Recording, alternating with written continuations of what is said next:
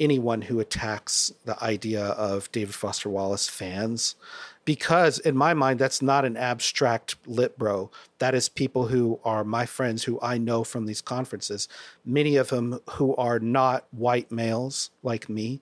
Many of them who are you know women and people of color and lesbian gays bisexual trans members of our community who i'm protective of these people i don't want them grouped in with just being lit bros and I could give you some examples of the worst offenders here, which I would say Jonathan Franzen, in his essay Farther Away in the New Yorker in 2010, I felt like one of the reasons he blamed Wallace's suicide on Wallace's seeking attention from his fans rather than from people who truly loved him.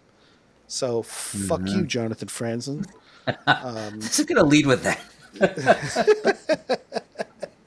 That's um, about it. You know, they do those little clips at the beginning where it's like, you know, just a, like a goofy moment. Open, right? It's, it's just gonna open. be like, it's just gonna be so. Fuck you, Jonathan Franzen, and then then the music will play, and then it'll say, "Welcome to Eminent American." Welcome to Eminent Americans, a podcast about the contemporary American intellectual scene. I'm your host, Dan Oppenheimer, a self anointed intellectual and uh, all around man of leisure. My guest on the podcast today is Matt Bucher. Matt, welcome to the show. Thanks for having me, Dan. Matt is the founding president of the International David Foster Wallace Society and the managing editor of the Journal of David Foster Wallace Studies. Since 2002, he's been in charge of the primo numero uno David Foster Wallace listserv, Wallace L. I'm not sure if there's a secondary one, but if there is, yours is the primary one. He is organizing the 2024 David Foster Wallace Conference in Austin, and he is the co host of the Concavity Show, which is a podcast about literature that often touches on Wallace and Wallace related themes, though it's not exclusively a DFW podcast. His writing, much of which is not about David Foster Wallace, has appeared in Publishers Weekly, Electric Literature, the Dublin Review of Books, and the Austin Chronicle, among other places. His first novel, The Belan Deck, is out now. Congrats on that, Matt. Thanks. And as as you might have guessed, you being the listener, by this point in the introduction, Matt is on the show to talk about David Foster Wallace related matters. In particular, I wanted to talk to Matt about two things. One is the world of hardcore DFW enthusiasts, the people who populate the listserv, attend the conferences, read and contribute to the journal, and so on. So, what are the contours of this world? Who are the major players? What are the key themes? And is there a certain kind of person who Wallace has an especially intense effect on? And then, relatedly, is the other thing I wanted to talk to him about, which is the discourse around so called David Foster Wallace bros, and then the connected discourse to that around Wallace's personal history of exploitative and, in some cases, abusive treatment of women. So, I wanted to talk to Matt is the DFW bro a real thing? If it is a real thing, is Matt not just a bro, but the ultimate bro? if it's not if it's not a real thing out in the world, then the question would be why has the concept of it become a real thing out in the world? Was it what is it standing in for? What is it pointing toward? And and then just more generally, how much should we care as readers of Wallace about his record of his personal life of treating women badly? So Matt, uh, thanks for being on the show. And I guess I want to start before we get into all of those, in a sense, more fraught issues around Wallace just with your DFW origin story. So, when did you first encounter him? When did your now, I think, decades long love affair with his writing begin? And, and so, so, what's the story? What's the backstory? Um, yeah, that's a great question, Dan. I first saw Infinite Jest in paperback in a huge display at the Tattered Cover bookstore in Cherry Creek in Denver.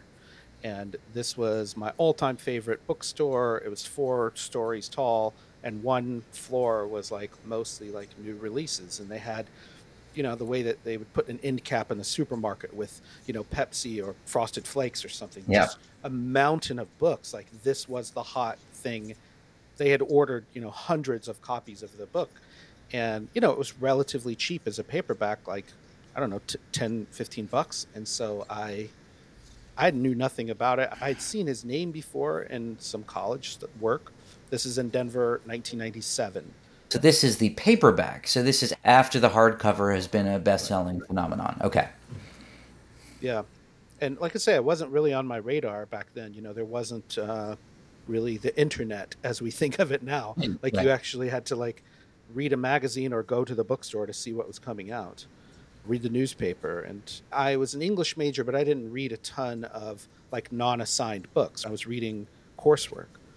Um, but I I bought the book and I took it home and I remember I had a long weekend and I started reading it. I probably read 300 pages of it the first weekend and I knew right away. I felt this that it was the best book that I had ever read within about 300 pages. And so me finishing the book and the next few weeks was one of just pure excitement and pleasure. And like a lot of people, I had this sensation of the first thing that I wanted to do after I read that book was talk to someone about it. But I didn't know anyone else who had read the book. So I gave the book to my friend Eric Bush and said, You have to read this so that I can talk to someone about it. And to his credit, he did. And we talked about it. And, you know, I went online to try to find, um, you know, more about the book. This is probably, you know, late in 1997, 98, that somewhere in there I found an email list. You know, there was no google.com. I found a community of people all on an email listserv, which I had never joined a listserv before. And, you know, it's all text based. It can be anonymous, right? You can have a kind of fake email. And it was the smartest group of people I had ever talked about books with in my life. And I, it changed my life. I was immediately blown away by the level of discussion, you know, it was the best I had found. But this was not a Wallace email list, right? It was. No, this is the Wallace email list. I oh, found oh, okay. It, it, existed from 1996. I didn't oh, discover I... it until about 1998. Okay. And there were people on there who were mathematics professors, journalists, other writers, fans, really good mix of people who often they would reply like 100 times a day.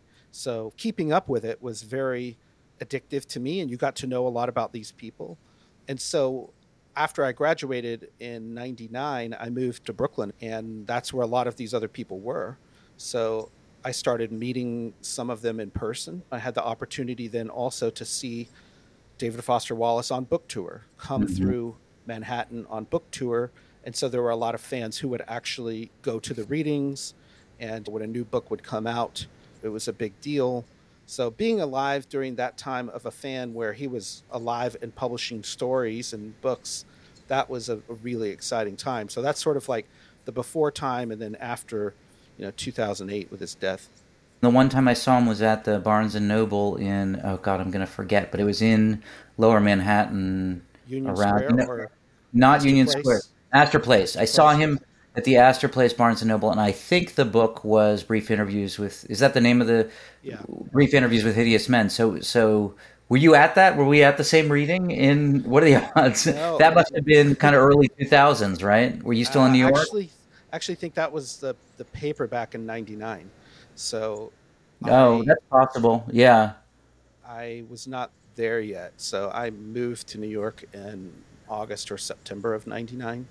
Okay but I did see him at the Union Square Barnes and Noble. I saw him at the Public Theater.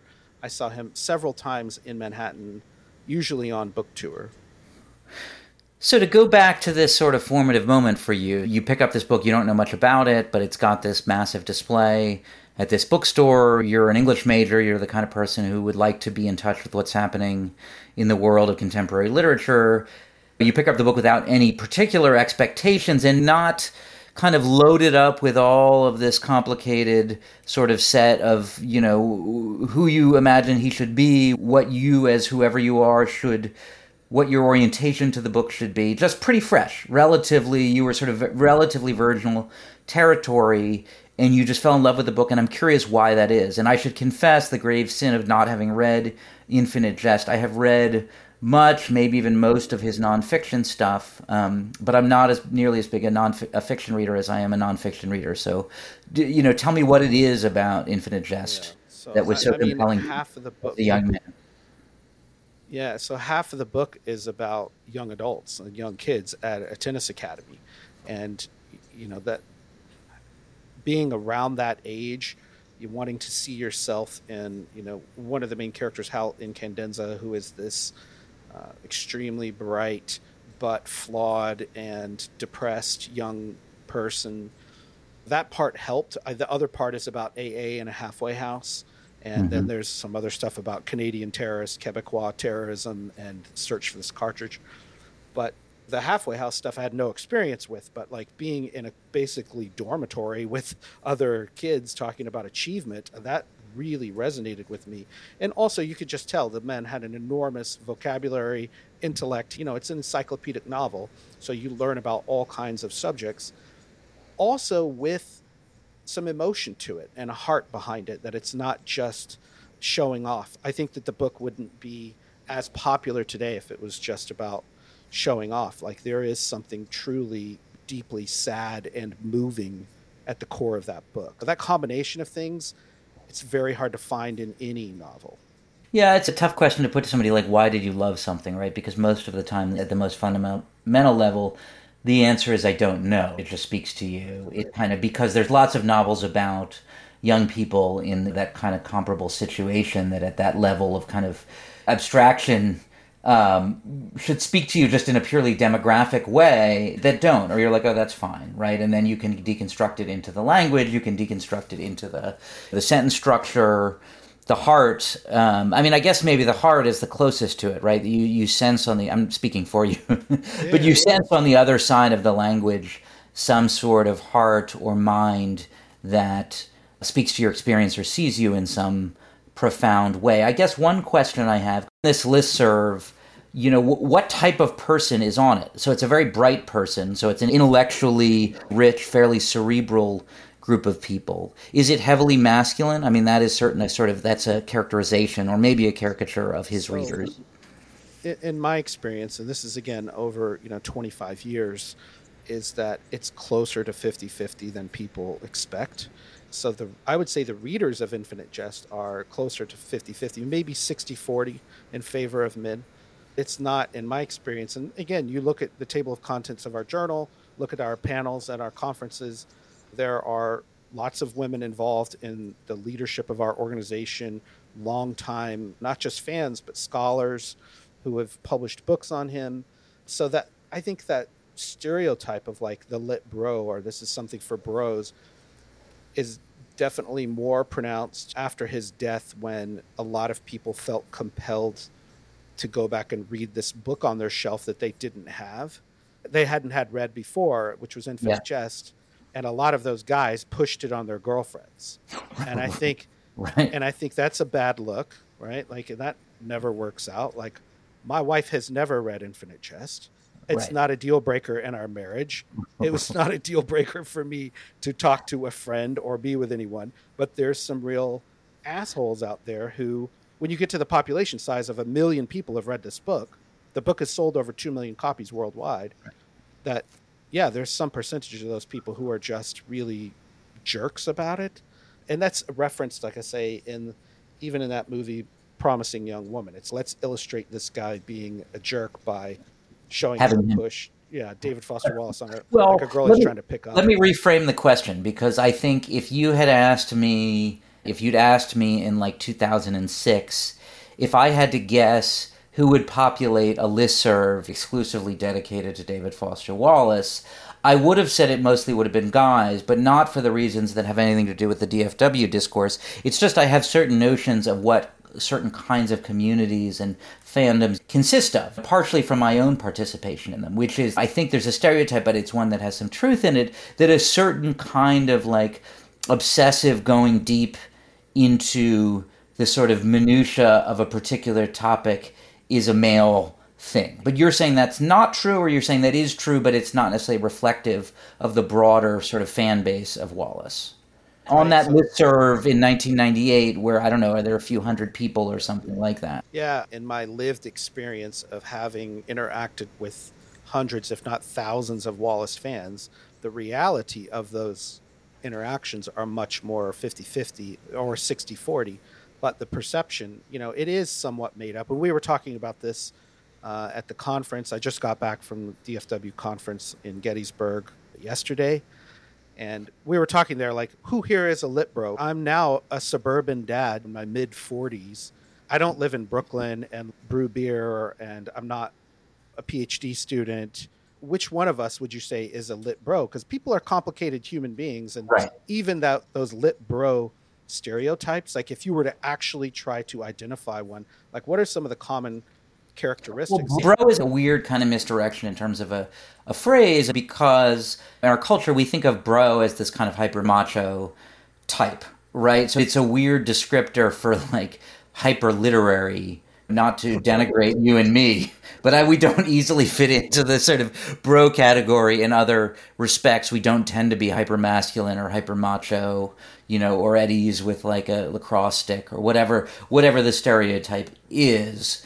Putting that aside, are there characterizations you would make of the people who are Wallace fans, kind of non in a non-gender specific one. So is it a kind of is it a hyper intellectual crew? Is it a nerdy crew? Is it people who have a particular kind of you know some of that sort of specific demographic experience of having operated in like say academic spaces or he writes a lot about you know uh, like highly competitive tennis or he talks about aa you know are there any characterization and the, it's fine if the answer is no i'm just wondering if there are any non-gender specific non-politically or culturally fraught characterizations you can make of the type of people who care a great deal about David Foster Wallace.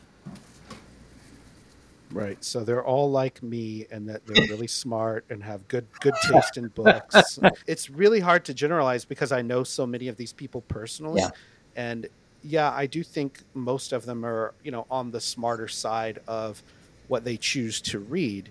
Yeah. But personally, I think they often have some kind of um, sensitivity to emotional awareness too that yeah. has maybe some of these people have been through addiction or trauma or familial problems that is reflected in his artwork if you look at it as a work of art to say what draws you to this piece and it's often something related to suffering there's yeah. a lot of suffering in his work and you know his story personally as a human being is tragic and so there's people who would rather have something that is more i don't know complicated and problematic than something that's very simple and explainable in a lot of ways. But that, i'm just really hard to generalize like i say because in a lot of ways i am a stand-in for the fan community. Right. And i've sort of either consciously or unconsciously cultivated that image of myself.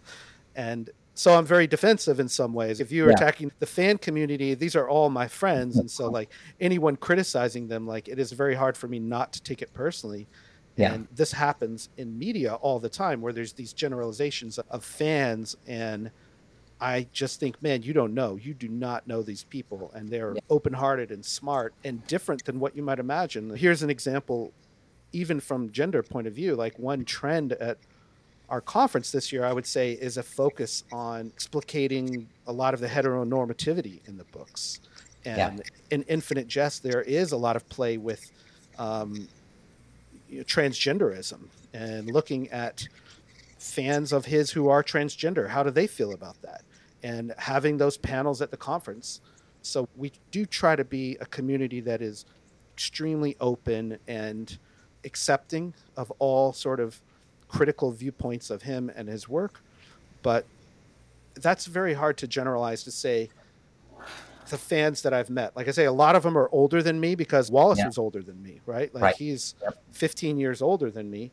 And there's a generation of people older than him who are fans. And then there's people who are just reading him like for the first time this year who are, you know, college students maybe my last word on this for the moment is I am interested in fan communities. I've written about them a little bit. At one point, I thought that my first book, I had a book proposal, was going to be on the communities of science fiction and fantasy fandom. And I did some reporting on that and went to conventions. Uh, I wrote a long article when I was a reporter at an alt weekly on the heavy metal fan community in, the, in Western Massachusetts where I was working. And I think there are interesting generalizations you can make about fan communities, and they're different ones depending on the community. But I think to your point, if you're really looking closely, it's not going to be the generalizations that tend to percolate up to pop culture. Just to give an example from the heavy metal world that I sort of dipped into for a little while is like the first thing, almost the first thing that struck me the minute I started hanging out with like metal fans and like guys in metal bands and things like that was like it's a bunch of socially awkward people. Like it's a ner- in a certain sense, it's a nerd community, right? And you imagine what, and maybe that's well known now, but at the time, and certainly in like the '80s when we were growing up, the perception of the heavy metal community was Satan worship. It was of scary, hairy dudes who were hyper masculine and aggressive, but like the default member of that community is is not that. Is the last guy in the world who's gonna bully you and shove you into the high school locker. It's the guy who got shoved into the locker. So I, it's an interesting dynamic, and I understand your defensiveness. And I actually, because so much, so often, the typing of a community is a kind of simplistic and vulgar and often just profoundly inaccurate typing of the community. I guess my interest is I think you can do it anyway but you have to be very careful. And oftentimes, the people who do it best are, to be frank, not people like you who are at the very epicenter of it. It's people who are maybe to some extent outsiders within that community. And it's often a community that's composed of outsiders in other realms in the world, but insiders in that particular community. So that's my, my monologue is over. But, but, but I hear what you're saying. Yeah. And, I- e- even the fact that there is a fandom is somewhat interesting, and that a lot of writers who were born in 1962 don't have a society around them. They don't Right. have conferences, and every year we have some journalist who comes to the conference, and we've had documentary filmmakers and you know academic newsletter reports that come out from the conference. But it's also like a dirty word. Fandom, if you're really smart, Yes. like if you're a professor, then you're not really a fan. It's a secret that you're a fan. So uh, there's this hierarchy where it's like the real scholars are up here, and it, this is the public intellectuals up here. They're just above the fray of it all, which Right. I have always hated that assumption because those are people too, and a lot of them love Taylor Swift.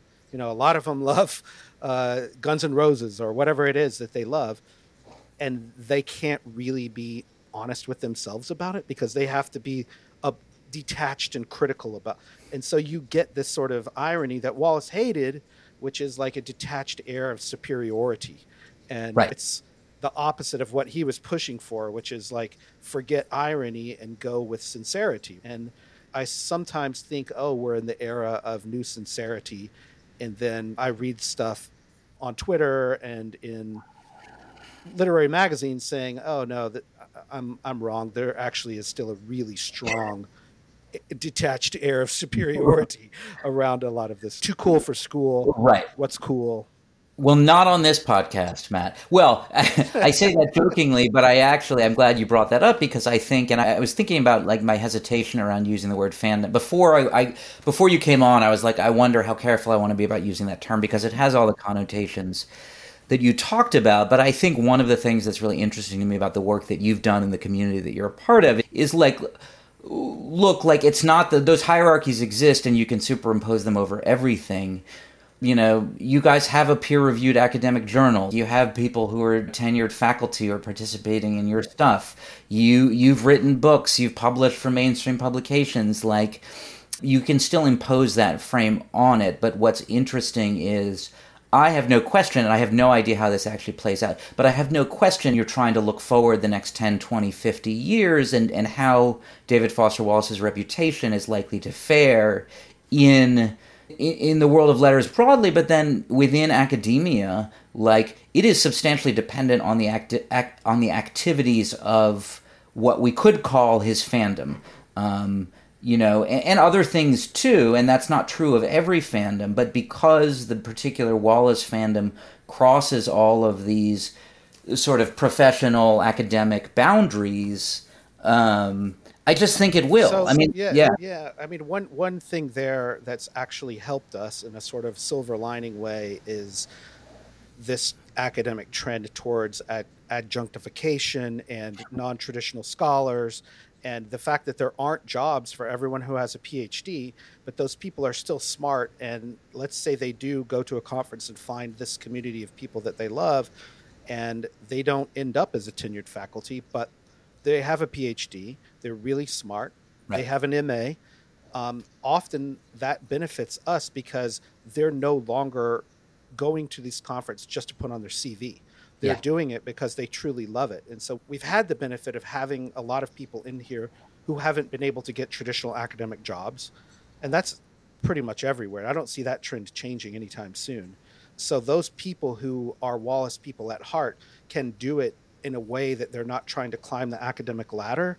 They're right. trying to, you know, actually get people to read what they write. And they right. found an audience of people that sort of will listen to any of that, will buy any of that. And like I say, a lot of, if you're an Edith Wharton scholar, a Dante scholar, like that's a lot harder. Walt Whitman Society has good meetings. But if that's what American Literature Association is all this conglomeration of like single author societies. And some of them are really small and insular. And in some of the big ones, like James Joyce Society, they have problems of their own that we don't have, which is like we don't have really this old guard that's been around for 50 years. um, so it, we are very accepting of new blood.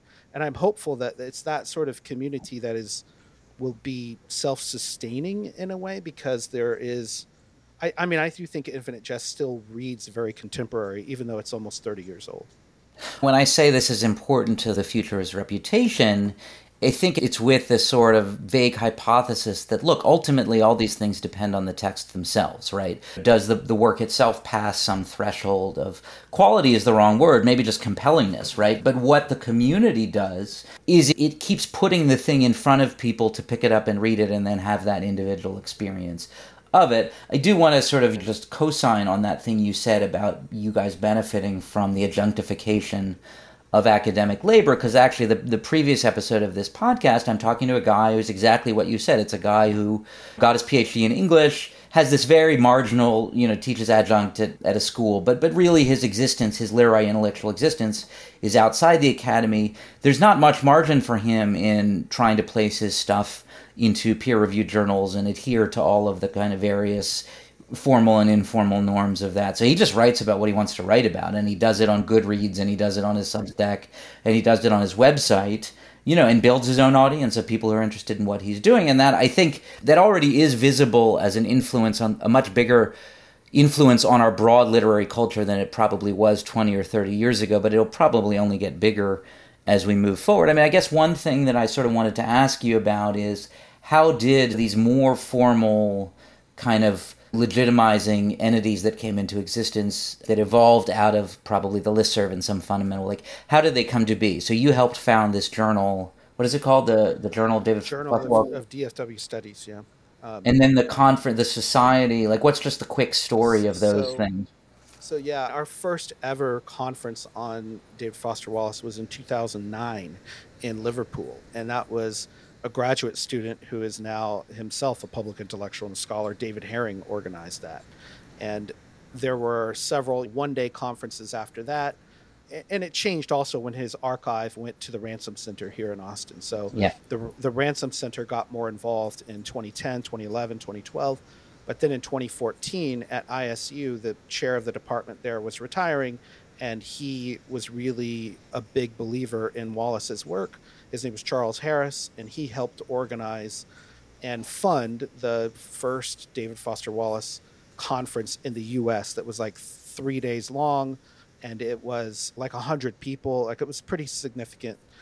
And so we wanted to do that again. That was 2014. We formed the society after the 2016 conference, and we, you know, we had enough infrastructure and networking by then to have plenty of material to publish and you know people who wanted to formalize organization outside of the conference.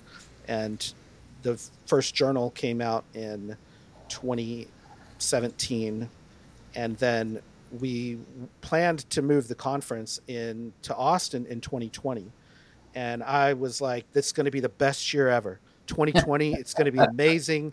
I'm going to plan this huge conference with the Ransom Center for what date? Uh, what, what let's was, set, It was June first. Okay, June yeah. First, twenty. So it was great, right? It all went off as planned. Spoiler alert: It actually yeah. did not. We had to cancel it shortly after they canceled South by Southwest. That was like a big wake up call to me. That like, oh my god, what's going on? And we didn't have one in the U.S. in 2021 either. Um, we co-sponsored a conference in Amsterdam in 2021, uh, which went off really well. But this was late 2021, mm-hmm. uh, and then we had the conference here in Austin last year, 2022, at UT, with Jennifer Egan as our keynote. So that that sort of like brings you up to about where we are now. It's going to be back in Austin next year. And what about the journal? So what's the give me the backstory on the journal? So the journal, um, like I say, was part of the society's idea. It's sort of with every literary society, that's what you do is conferences and journals, right? And our first journal editor was a guy from Australia who was really passionate about getting this started. And then our second journal editor was from Ireland. So that's why we put international in there. Like Wallace does have a big international yeah. readership. He's Infinite Jest has been translated into like 10 languages. Um, Does it have an academic sponsor? Does the journal have an academic sponsor? So, no. We had talked about being distributed, like looking into being distributed by other presses, but it's totally independent, just run by the society, published by the society. And, you know, it's one of the few like benefits for joining the society is like get a copy of the journal. Yeah. Um, it, the articles are, you know, indexed in academic databases, so people who want to read the, the material in it can find it electronically. Um, but it's still early. Like, I think a good journal really takes like 10, 15 years to get its footing. And, yeah. uh, you know, that, that for us, it's all like volunteer, right? So no right. one's job is to run the conference or the journal. Um, but we did have academics, I mean, university sponsorship of the conferences at I, ISU, yeah. at Gettysburg this year, and you know at UT, there is institutional support, you know, uh, from specific places, and the Ransom Center as well has been very supportive. So let's go to sort of full bore on the DFW Bro thing. My sort of fuzzy memory is that that was not a thing until maybe the last six or seven years, seven or eight years, or something like that. That was not a thing that accompanied him from like day one that there was some community of male fans of his that were always trying to push his books on um, not just their girlfriends, but just like random women they were sort of half trying to hit on at parties. I, I think part of it was um, also due to the movie that came out in 2015, the end of the tour, where you have Jason Segel playing David Foster Wallace, and you know that's a much more visual aspect of hey this this guy looks like that, and I know this dirtbag over here reading Infinite Jest, he looks like that too, and you know it's a lot easier to watch a two-hour movie than read Infinite Jest. so a lot of people who who they read you know the graduation speech, This Is Water, they watched a YouTube video of the speech. They that was that was at Kenyon College, right? In what year? Right, Kenyon College, 2005. Okay. Um, it wasn't published as a book until after he died. He didn't prepare it for publication or anything. But right. I, I, it was in the best American non-required reading Dave Eggers did. But yeah, he's got these really like kind of low bar entry points into having you know read Wallace. Like I, probably ten times more people have heard that speech or read it than you know have read one of his books. Um, and the same with the movie, even though it wasn't like a blockbuster movie or something, it was on the radar of people who liked something besides superhero movies and so I think that there was a that's kind of another I don't know quality of the lit bro I would say is like not someone who's seriously engaged in the work. It's yeah. sort of a more light, lightly casual fan, not one a completist per se. Yeah. Um, I mean, I want to also the Me Too movement. I mean, the Me Too movement yeah. is a big part of it. Yeah, and I want to get to that in a minute, but I want to like I want to steelman the argument for the existence of a DFW bro. You said you suggest this to me at a kind of conversation we had, you know, a month or two ago. That not that it exists in a meaningful, specific sense relative to Wallace, but that there is a type of guy who kind of wields a book or an author as kind of part of his kind of social armature or something like that, as we do with everything, right? As it could be with a band or a style of clothing or something like that. So, but I want to read something I found an essay, just some random literary website by a guy named Jonathan Russell Clark, and it was a pro Wallace essay, but he was trying to sort of give his take on what the the DFW bro guy is. And I'm going to quote him. He says, Wallace has become, for a lot of young men, a kind of marker of intellectual ability and hipness. Wallace was a genius who wore bandanas, who treasured his, quote, regular guyness and spoke with a Midwestern drawl. His sentences, though complexly periodic and usually grammatically perfect, contained countless colloquialisms, making it seem like Br- Wallace was brilliant but just also a dude thinking about shit. This is an irresistible figure to aspire to, especially for young men like me. So I guess what I would, if I had to try and, you know, come up with, if there is such a thing as a DFW bro, I think what's complex about it is that it's actually probably a few different things. So this guy, because of his own sort of backstory, his own origins, is imagining that the thing he wants to emulate is somebody who has some literary sophistication and intellectual sophistication, but is like a regular guy too. So it's the kind of bandanaed part of Wallace. I think there's and another. Think that's good. Like I actually think that's better to be a regular guy than to be, you know, with the elbow patches and the pipe, right? And saying I can't get down and talk to the waiter or something. Like Wallace was very interested in regular everyday people and was not about putting up barriers between himself as professor, some literary icon, and regular people and students and stuff. So, so that's right. pretty good.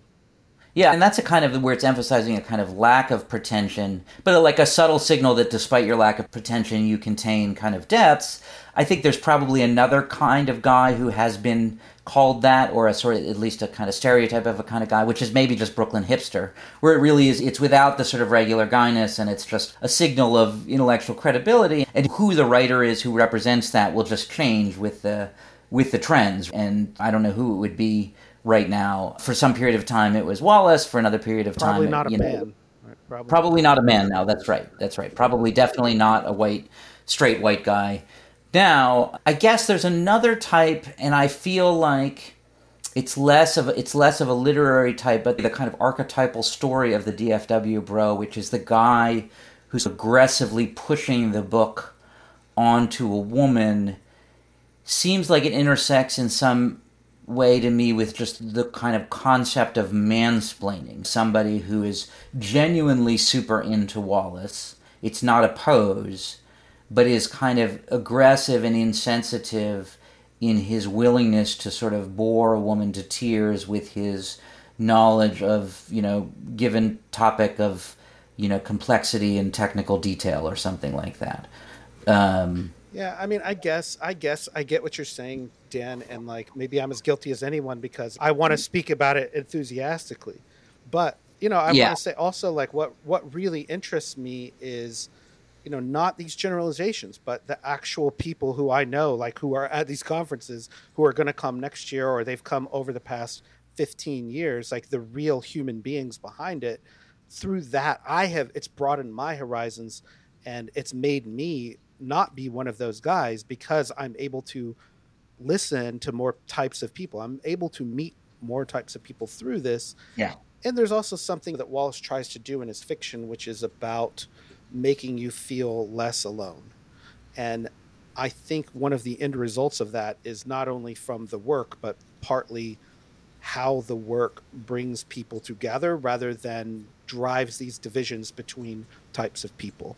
So that maybe again sounds really corny and hokey, which is like what Wallace is about, but like it really has brought people together in a way that's made me feel less alone in the literary world.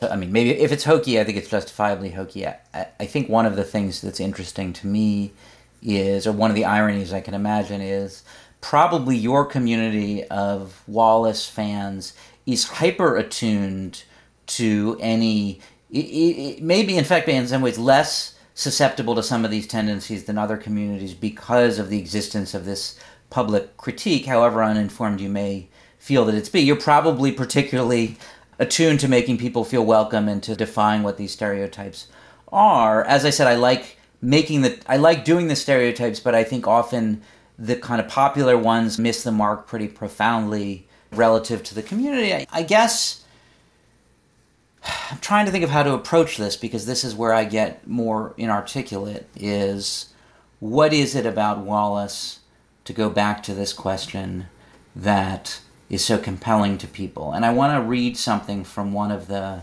one of your assignments for me in advance of this. You gave me sort of two assignments in advance of this episode. I asked you to but you gave me two. So one was uh, Mary K. Holland's uh, 2021 essay the last essay I need to write about David Foster Wallace.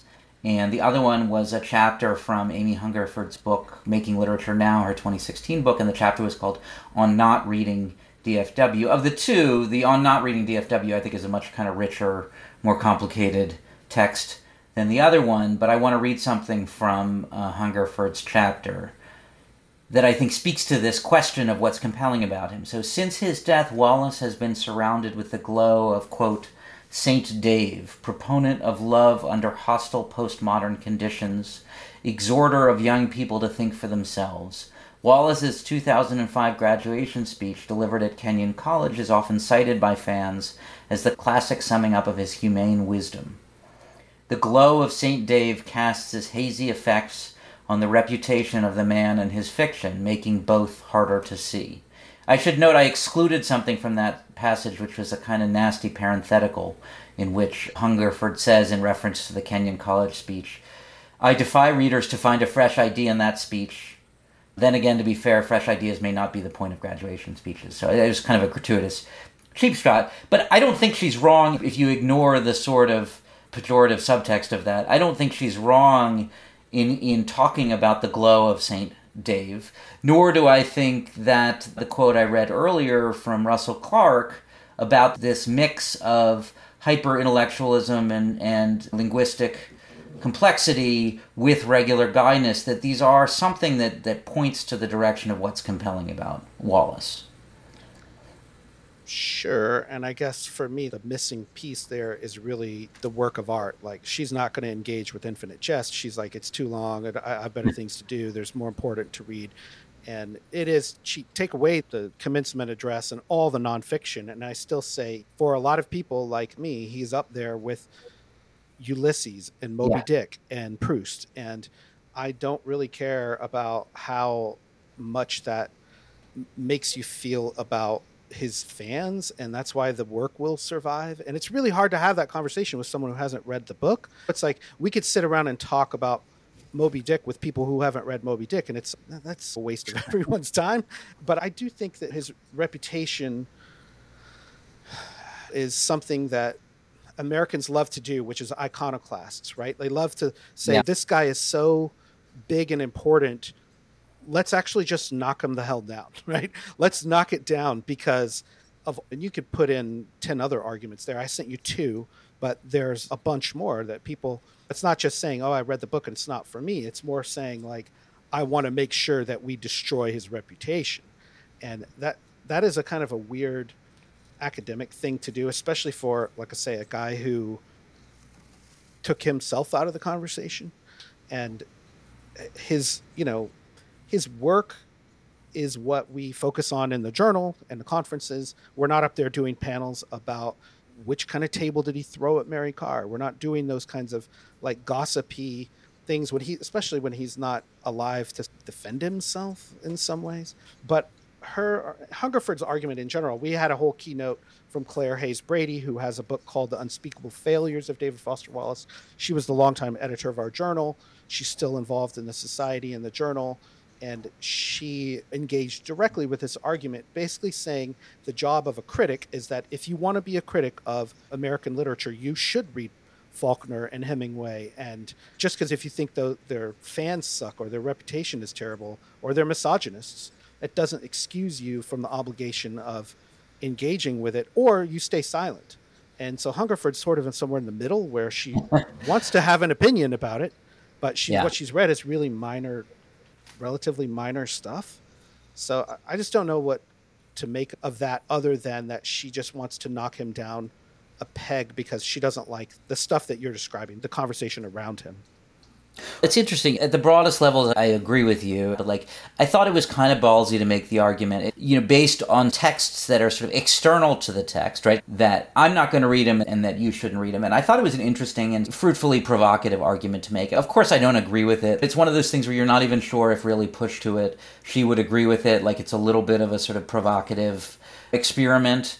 I did think, and this is an area where I think I would criticize the work more directly rather than say, hey, she was having some fun with this idea. What is, I think, a mistake she makes in the piece is she takes one of the kind of ways that people advocate for Wallace, which is to say, okay, in brief interviews with hideous men, he's doing these fictional interviews with hideous men where they're exhibiting really horrific misogynistic kind of thoughts, ideas, you know, referring to behaviors, right? Isn't one of them with a rapist who's talking in these horrific ways about raping somebody? And that's uh, over maybe a misstatement, but okay, keep going. Okay, but it's not a misstatement to say that he is that some of his work deals with men who have what we would call misogynistic or sexist thoughts or dynamics, right? And, and, but let me get to my point before you get defensive, right? That one of the things that people will say in defense of that is, look, that's an area, that's a theme that he's exploring as a writer, right? Which is a totally defensible case to make for it. But she says specifically, I don't find it's he explores it, but I don't find any of the insights that he landed upon particularly novel or fresh.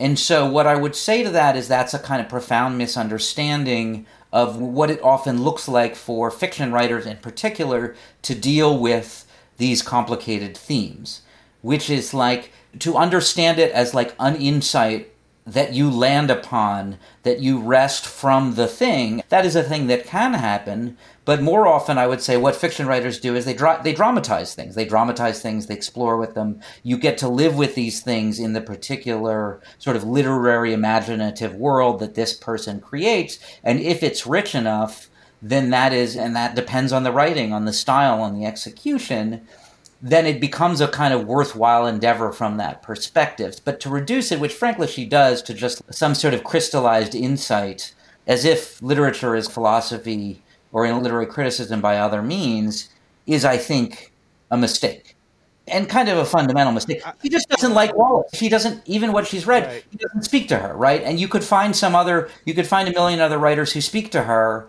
and she could try and translate that into some insight that they landed, that they wrested from their work. But really, their voice, their subject matter, their stories, they speak to her. Wallace just didn't speak to her, and she doesn't deal with the fact that he profoundly speaks to people. Right, and also a lot of those stories in that book in particular are he's not writing that book just because we all love reading about misogynistic men being shitty to women. It's not written as entertainment. It's not written as something like Bukowski, right? Where it's hey, the lovable old misogynist pervert guy. It's written to be extremely critical of these men. And actually, there are some, I would argue, pretty complicated portraits of women in that book. And the last story in there is an example, sometimes called the granola cruncher story. This is a story of a woman who does get raped.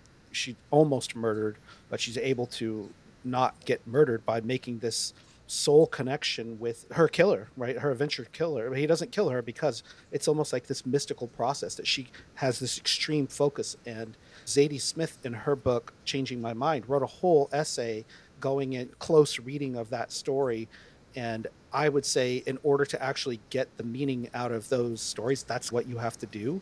And that's a lot harder to reduce down to these pithy talking points. If you actually want to engage with that story, like I think it is, a, you could have a feminist reading of it. You could have a religious reading of sure. it. And like a lot of those shitty men are telling a story in service of something a little bit deeper. And th- that's where literary scholars, that's a catnip to them right? Like you put that out there to say, yes, it's a very rich text and there's a lot going on yeah. influence wise and at the sentence level and at the vocabulary level, and also what Wallace would call like the art's heart's purpose. And what is the purpose of doing that? Or even in Infinite Jest and writing a thousand page novel, like I say, I think a lot of people have read that stuff and determined that the purpose of it was something about connection and humanity. Yeah. And other people have read it and said, you know what, not for me. And in fact, I think it's evil. It's their point of view. But one thing you said is like he's not telling stories about or doing interviews with hideous men in order to entertain us. And I was going to disagree with that. I do think entertainment is is in the mix. I don't think that. I don't think that counters any of the larger points you make, but in Hungerford's essay, she taught. I think she quotes some letter that that Wallace writes in which he says that his goal as a writer is to it's like he wants to fuck him like his audience like the goal is entertaining. I mean, I found Brief Interviews with Hideous Men an entertaining book. It was a lot of other things. Look, part of lots of all sorts of art. Why do we go see horrific horror movies or something like that? We're taking some of the energy that we're absorbing from that, that we're seeking out, is pleasure in the, at least yeah. the sort of by proxy committal of horrible, brutal acts. And I don't think we need to exempt Wallace from participating in that dynamic to think that what he's doing is worthwhile and not meaningfully deflated, you know, with some kind of simplistic criticism about the I don't know the morals of those people he's characterizing. I mean, yeah, we're in it because we're entertained, just, right? Yeah, it may be a better word. It's just gratuitous. I didn't think it was gratuitous, and you know, sure, entertaining in that you want to turn the page and keep reading, but not gratuitous in a way that he's trying to excite you or you know, there's something perverse about it. But the other thing that we had both already read before this, so it didn't need to be assigned to me, was the Lauren Oyler's essay, recent essay in Harper's, and now I'm going to forget the title of it. The, uh, the title is "I Really Didn't Want to Go." I think. I really didn't want to go. So Lauren Oyler is a young, relatively hip critic who had a well-reviewed and and often reviewed novel. Um, fake, I think it was called Fake Accounts last year, maybe. Um, and one of the things, so, so she wrote this essay, which by and large I liked, um, but she writes explicitly about anybody who, who endeavors to write a cruise essay. And not only did she write a cruise essay, but she wrote a cruise essay in Harper's, which is the magazine for which Wallace wrote his famous cruise essay. But she actually took a cruise on, I think, the exact same cruise line that his cruise was on. And I always remember the name of the, his essay as it was republished in a collection as a supposedly fun thing I'll never do again. I think it had, I think it was shipping out or something, something less less compelling as the title. And so, so, so she talks about. I mean, a lot of her essay is about you know it's a goop cruise, so so it's Gwyneth Paltrow's brand, and there, a lot of it is about that. But she talks very early on and very overtly about the fact that you can't write a cruise essay in Harper's of all places without the shadow of David Foster Wallace kind of looming over you. And I actually wrote something criticizing how she dealt with that, and it's an interesting, complicated story let's see, I'm going to read from one of her, from her sort of initial, one of her long quotes. So she writes During the years long squabble over which of us lady writers would become the next Joan Didion, no one had tried to claim the title of David Foster Wallace for girls. His reputation as both a misogynist and an author beloved by misogynists meant it was just sitting right there this whole time, waiting for anyone with grammatical flexibility and the courage to try. A reread confirmed my suspicions. It's not that good that italicized for emphasis, but it is fatedly about a cruise on the same cruise line. All I'd have to do was avoid footnotes, which would be too obvious, and getting sensitive about the evils of advertising, a moment that is long past. The point, remember, is not to imitate DFW, but to occupy his place in a female way. A supposedly moisturizing thing you'll never do again, suggested a friend, referring to the, the Goop brand of skin products. A supposedly fun egg I'll never put in my vagina again which is a kind of deeper cut goop joke, proposed another. A supposedly fun thing I'll never do again because I'm dead, boyfriend one supplied. I would not be putting any jade eggs in my vagina, both because of my Didion esque self respect and because. Uh, da, da, da, da. anyway, any, anyway, I am getting paid about 50% more than DFW does. DFW was, even adjusting for inflation, which is a win for us girls. So, my criticism of Oyler was a Waller's Wallace's essay was that good, and b she was obviously denying the profound influence that Wallace had on her, minimizing it. The complexity of that is that she subsequently went on to do an interview with the Washington Post talking about this essay. And that's testament, by the way, to the power of Wallace's aura that not only does she write an essay in which she references it, but then the Washington Post wants to run an interview with her about the essay wrote, she wrote, which is substantially about her relationship to the Wallace essay. So it's a second order thing. Um, in which she, and in that interview, she admits to being profoundly influenced by David Foster Wallace and says, I love Wallace. So, anyway, I don't know. What did you make of that essay, Matt? I agree that she's a good writer. I think she's very smart. And in a lot of ways, I think that this essay is indicative of like where we are in the culture right now, and that this probably is what David Foster Wallace for girls it looks like, if that's what she's aiming for.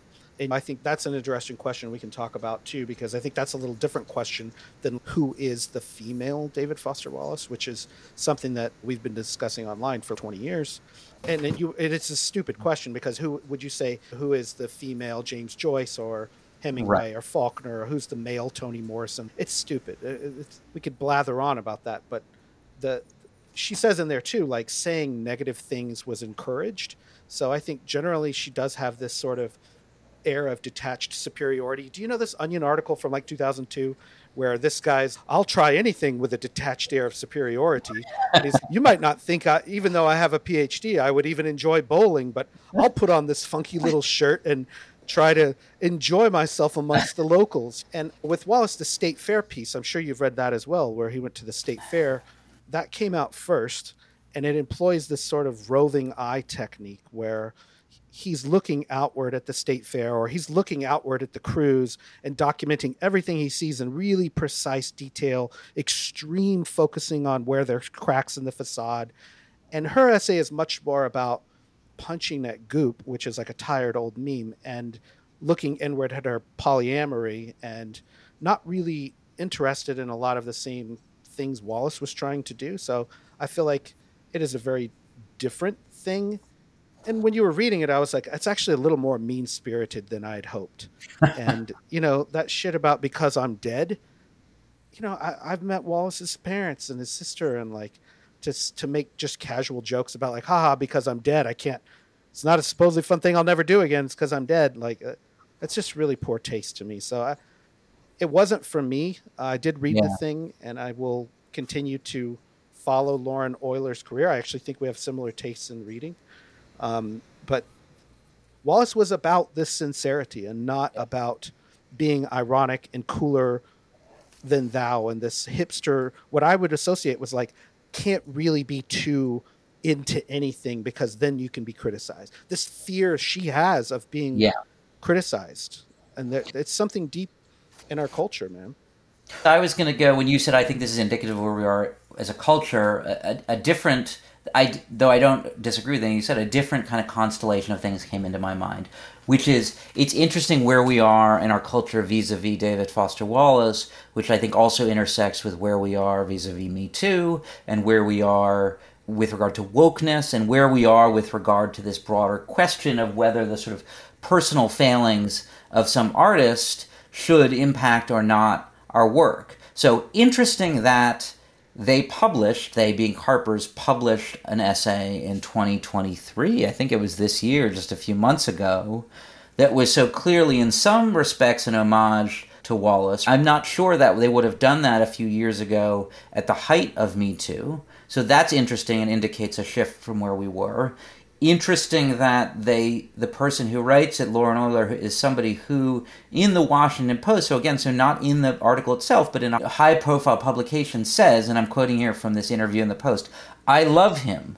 My editor was trying to get me to make a direct statement that i loved him and i resisted saying too much directly. I think it's really clear if you read my other writing as well that he's hugely influential. So there is a acknowledgement and in some respects an explicit acknowledgement of how much Wallace means to people and to this writer in particular. But then also, there's all these qualifications in the piece itself, how his reputation as both a misogynist and an author beloved by misogynists. So there's this sort of hedging. And I think all of those things are actually a really interesting window into where into where we are as a culture, which is actually the pendulum has started started shifting somewhat back towards a desire to separate out the artist from his art and to acknowledge it, but there's still these sort of like required hedgings and qualifications.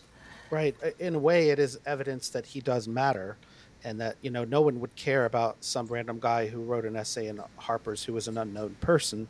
There was a Tumblr that was big a few years ago. Your fave is problematic, right? And they had a long list of people. Like, there's probably a hundred people on there and it's people documenting all the transphobic jokes Stephen Colbert has told, and you know all the stuff Lady Gaga has done, all yeah. the stuff that you know Madonna and Sean Penn, and it's very casual to just almost turn someone into a punchline, and so in a way, I was actually happy to see that she had engaged with Wallace a little more than just one off line. But the fact that she even put more than one, one sentence about him yeah. in there, I think shows that she has to engage with him because he is not just a punchline, but the simplicity of calling someone uh, a misogynist, I think that's really that's tough to do. And when she says, like I say, saying negative things about him and the cruise was encouraged from her editor, that's just too easy of putting labels on someone and then not having to do the work and saying well, I'm in a popular magazine, I'm just going to go write about Goop now, and then throwing I don't know throwing those labels out. I think is really tough. No, I, I do want to. Yeah, I do want to say, and I'm not sure you would disagree with this. Like, I think it's totally fair game to talk about Wallace's biography and things he said and did that whether you want to call him a misogynist or not were things that were sexist or misogynist or exploitative. I mean, I don't know. The Hungerford essay, and I'm trying to remember if this is a direct quote or somebody is kind of a secondhand quote. Talk, you know, says he used the phrase "audience pussy" to describe, you know, hooking up with people who showed up at these readings that he did, and essentially having groupies. He talks about sleeping with students. He talks in, I think, a probably not atypical way for sort of a guy of his generation He's not Norman Mailer. He's of a later generation. They had more awareness of feminism.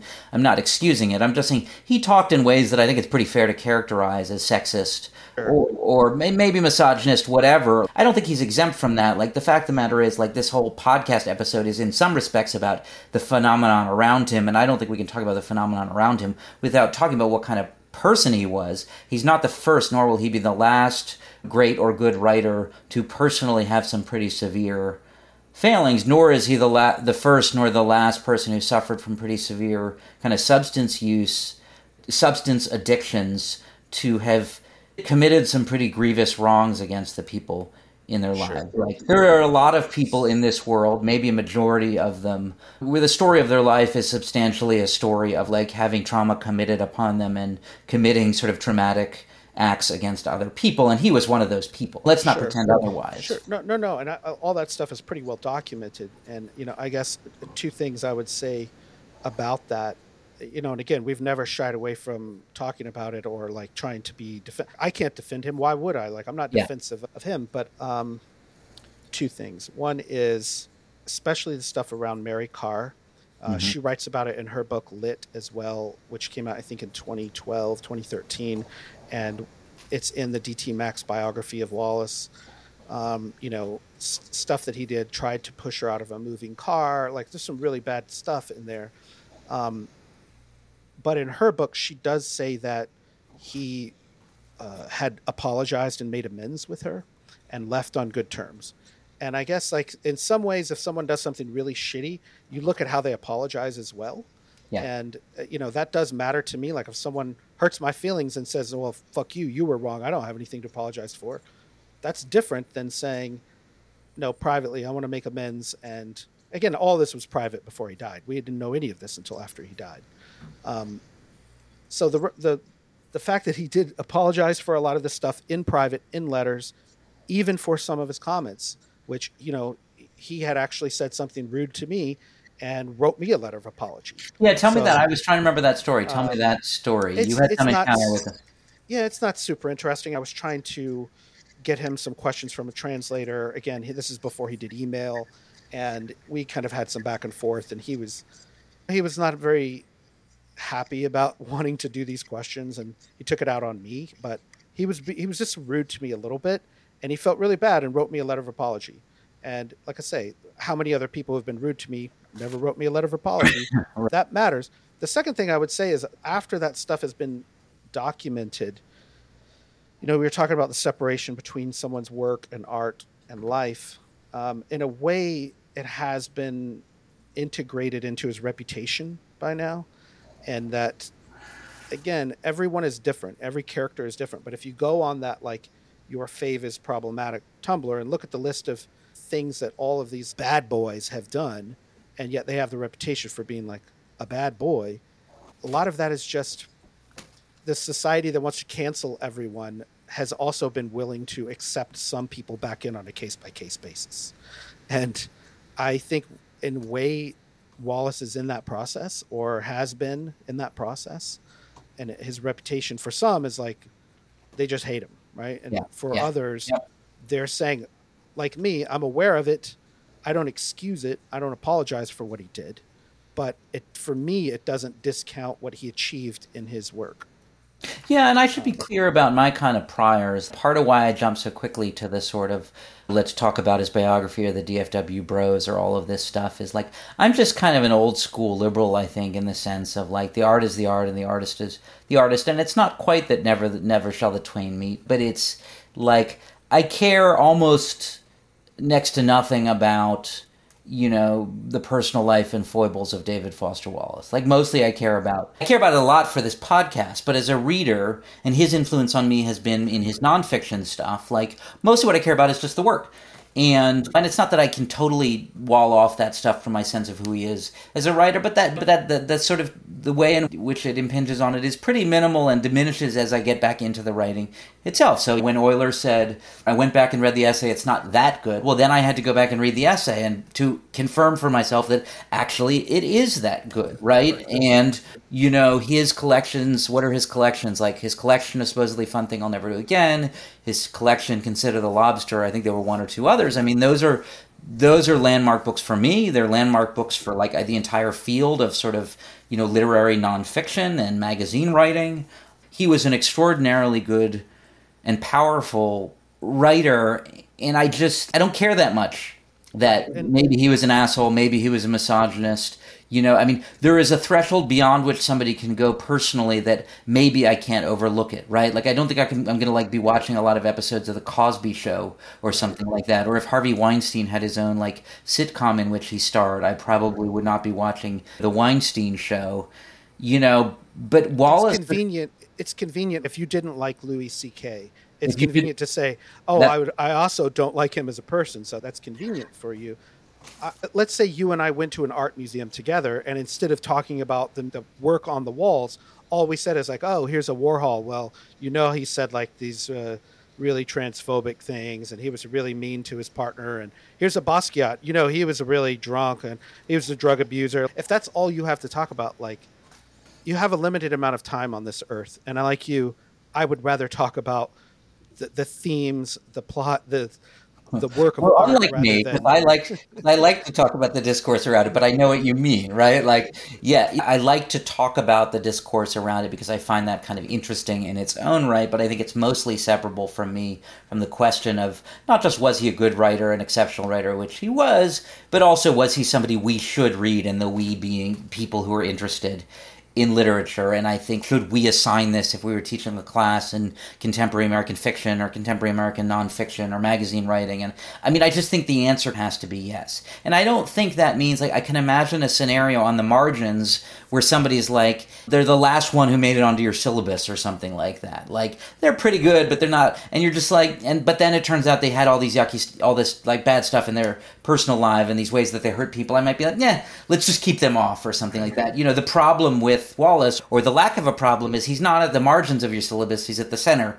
of your syllabus, and you really can't pretend or otherwise, nor do I think should you pretend otherwise, because I don't think there's anything to be gained by it. I just don't know what we gain from excluding him because I don't buy that particular calculation that we're actually advancing the cause of justice by excluding great artists because of failings in their personal. I just don't actually buy the equation apart from my sort of principles, but but all that said, I think it's important to recognize and not diminish the gravity of what he did or may have done, particularly on a podcast where we're talking about how he exists in ways that are external to the work itself. And I wonder if you've had stuff in your society from women in particular who really love Wallace and really appreciate him, but are sort of troubled in their reading of him by the knowledge that has come out Sure. That's another scenario I can imagine. I think it's easy enough for me to say it doesn't bother me. I'm not the kind of person, I haven't been victim of various kinds of misogyny or sexism in those sort of direct ways. But for somebody sure. who has.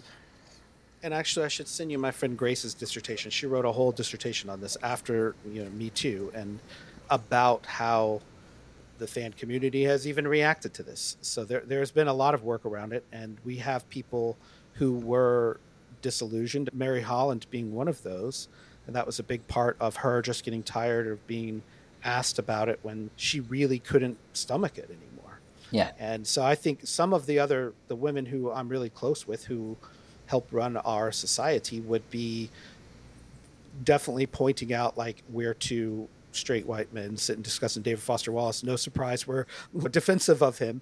But we, like I say, we welcome the criticism. We've published a lot of absolute criticism that integrates race and gender and class in in those criticisms. And i we welcome more. It's like we couldn't avoid that if we wanted to.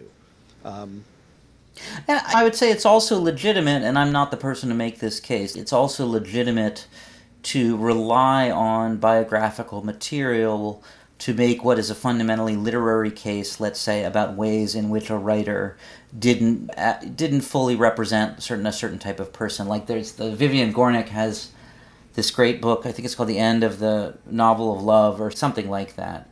And a lot of it is about the kind of giants of sort of American fiction of the mid century. I think Mailer and Roth, and maybe before that, some of the earlier ones, Hemingway and Faulkner and the ways in which they were none of them were quite capable of representing a woman as like a totally actual human being and i am not the literary critic i'm not enough of a literary critic to, to evaluate whether she's right about that but i certainly think that's a legitimate case to make. So i can imagine an argument about wallace's representation of women in his fiction that drew on some of the biographical material to say look, this is a guy who is great at some things. This was the thing he was not so great. And what I should say about Gornick's book is she has a she was a reader. She was a kind of devoted reader of many of the people who she criticized. So she's saying this is an area where they there was a sort of consistent failure on the part of of sort of male fiction writers of the 20th century. Essentially, let's hope that that we can do better going forward. But it was not a cancellation of those men. It was just a saying this was not where their strength was, and it was a kind of symptomatic of broader sort of cultural literary phenomena. Well, and I did, you know, work as an assistant researcher on his biography for T- DT Max. Oh, I, I, don't know if I knew that. I, okay. I, I'm pretty well versed in all the details of his biography, and what gets sort of cherry picked out of there is that these few bad anecdotes that we're talking about, and what people don't talk about is his widow. They don't talk about his sister. They don't talk about his long term girlfriend before that. It's just much easier to focus on these two or three really bad things that he did. And so it, like any person, it's a complicated picture, and that you know you could talk to someone who was in a relationship for 10 years with him and they might say oh we fought we had disagreements he never laid a hand on me he didn't do anything and he was not a misogynist like those pers- that person's point of view is not taken into account because it doesn't fit into this little neat narrative either right. and you would have to really read that biography and engage with it sort of chronologically in the way that his fiction evolves too. This yep. is someone who was in AA, someone who, you know, was in recovery, someone who ultimately committed suicide. And so I, I don't know that focusing on a couple of the worst days of their life is a full picture of them. And we haven't seen a lot of discussions about like his relationship with his mother in the media or his mm-hmm. relationship with fiance that he had before Mary Karr th- those people are still alive too, and they just don't f- factor into the public discourse as much.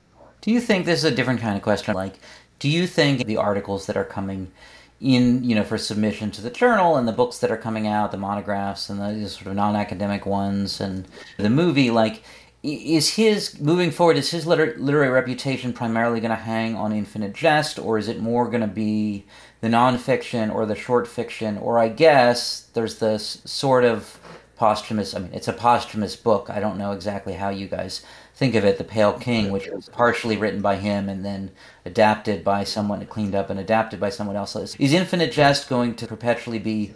Let's just grant the argument that he will be read in 50 years. Is is Infinite Jest going to be the thing that's read, or is it going to be other stuff? Short answer yes it's infinite jest and it's like a big surprise that the james joyce society gets a lot of articles about ulysses and that the Melville Society gets a lot of papers on Moby Dick. Th- those guys all wrote a bunch of other stuff, but no, that that is the sun in which all the other scholarship orbits. Um, that's the short answer. Uh, welcome back. I, I, in between when we recorded the first installment of this this podcast, and um, I had it all edited and ready to go. Uh, there arose an event that felt like it had to be contended with uh, an event in the in the world of uh, David Foster Wallace, IANA, I guess maybe one might say, and also I realized there was some things that I wanted to ask you about that I hadn't gotten a chance to ask you about prior, and I think I have a nice segue in my head about how to get between the event and those other questions. So the event is um, that in the pages of the London Review of Books, the writer Patricia Lockwood published a very long sort of review essay that was connected to, and you can correct me if I get any of these details wrong, the publication of something to do with paying attention, which is a Wallace novella that was already published as part of The Pale King, which was his last posthumous novel. Is that right, Matt? Did I get that right in terms yeah, of what something right. to do with paying attention is? That's right. And the uh, novella published by McNally Editions actually came out um, over a year ago in 2022. Oh, okay. So Oh, but in it's sort lovely of- London Review of Books, New York Review of Books fashion, which I appreciate, they publish, they deal with things on their own time.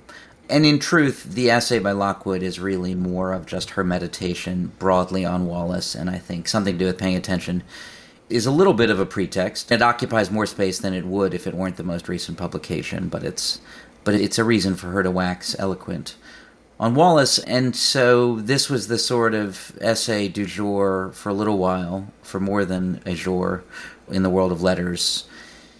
I guess first thing I'd ask you, Matt, what did you make of it? How did you understand it?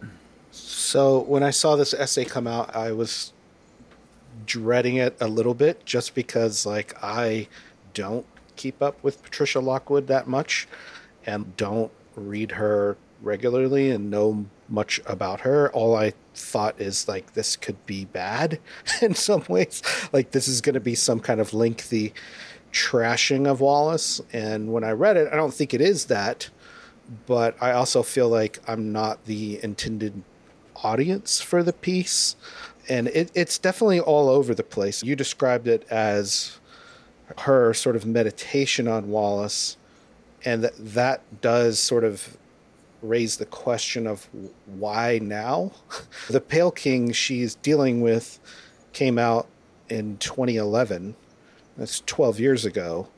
And she talks about infinite jest in a way that I feel like she actually wants to compliment this little excerpt from The Pale King, but in order to do that, she has to stomp on top of some other common cliches about infinite jest to get there. So that was very curious for me of oh sh- I thought we were this was all settled matter in some way.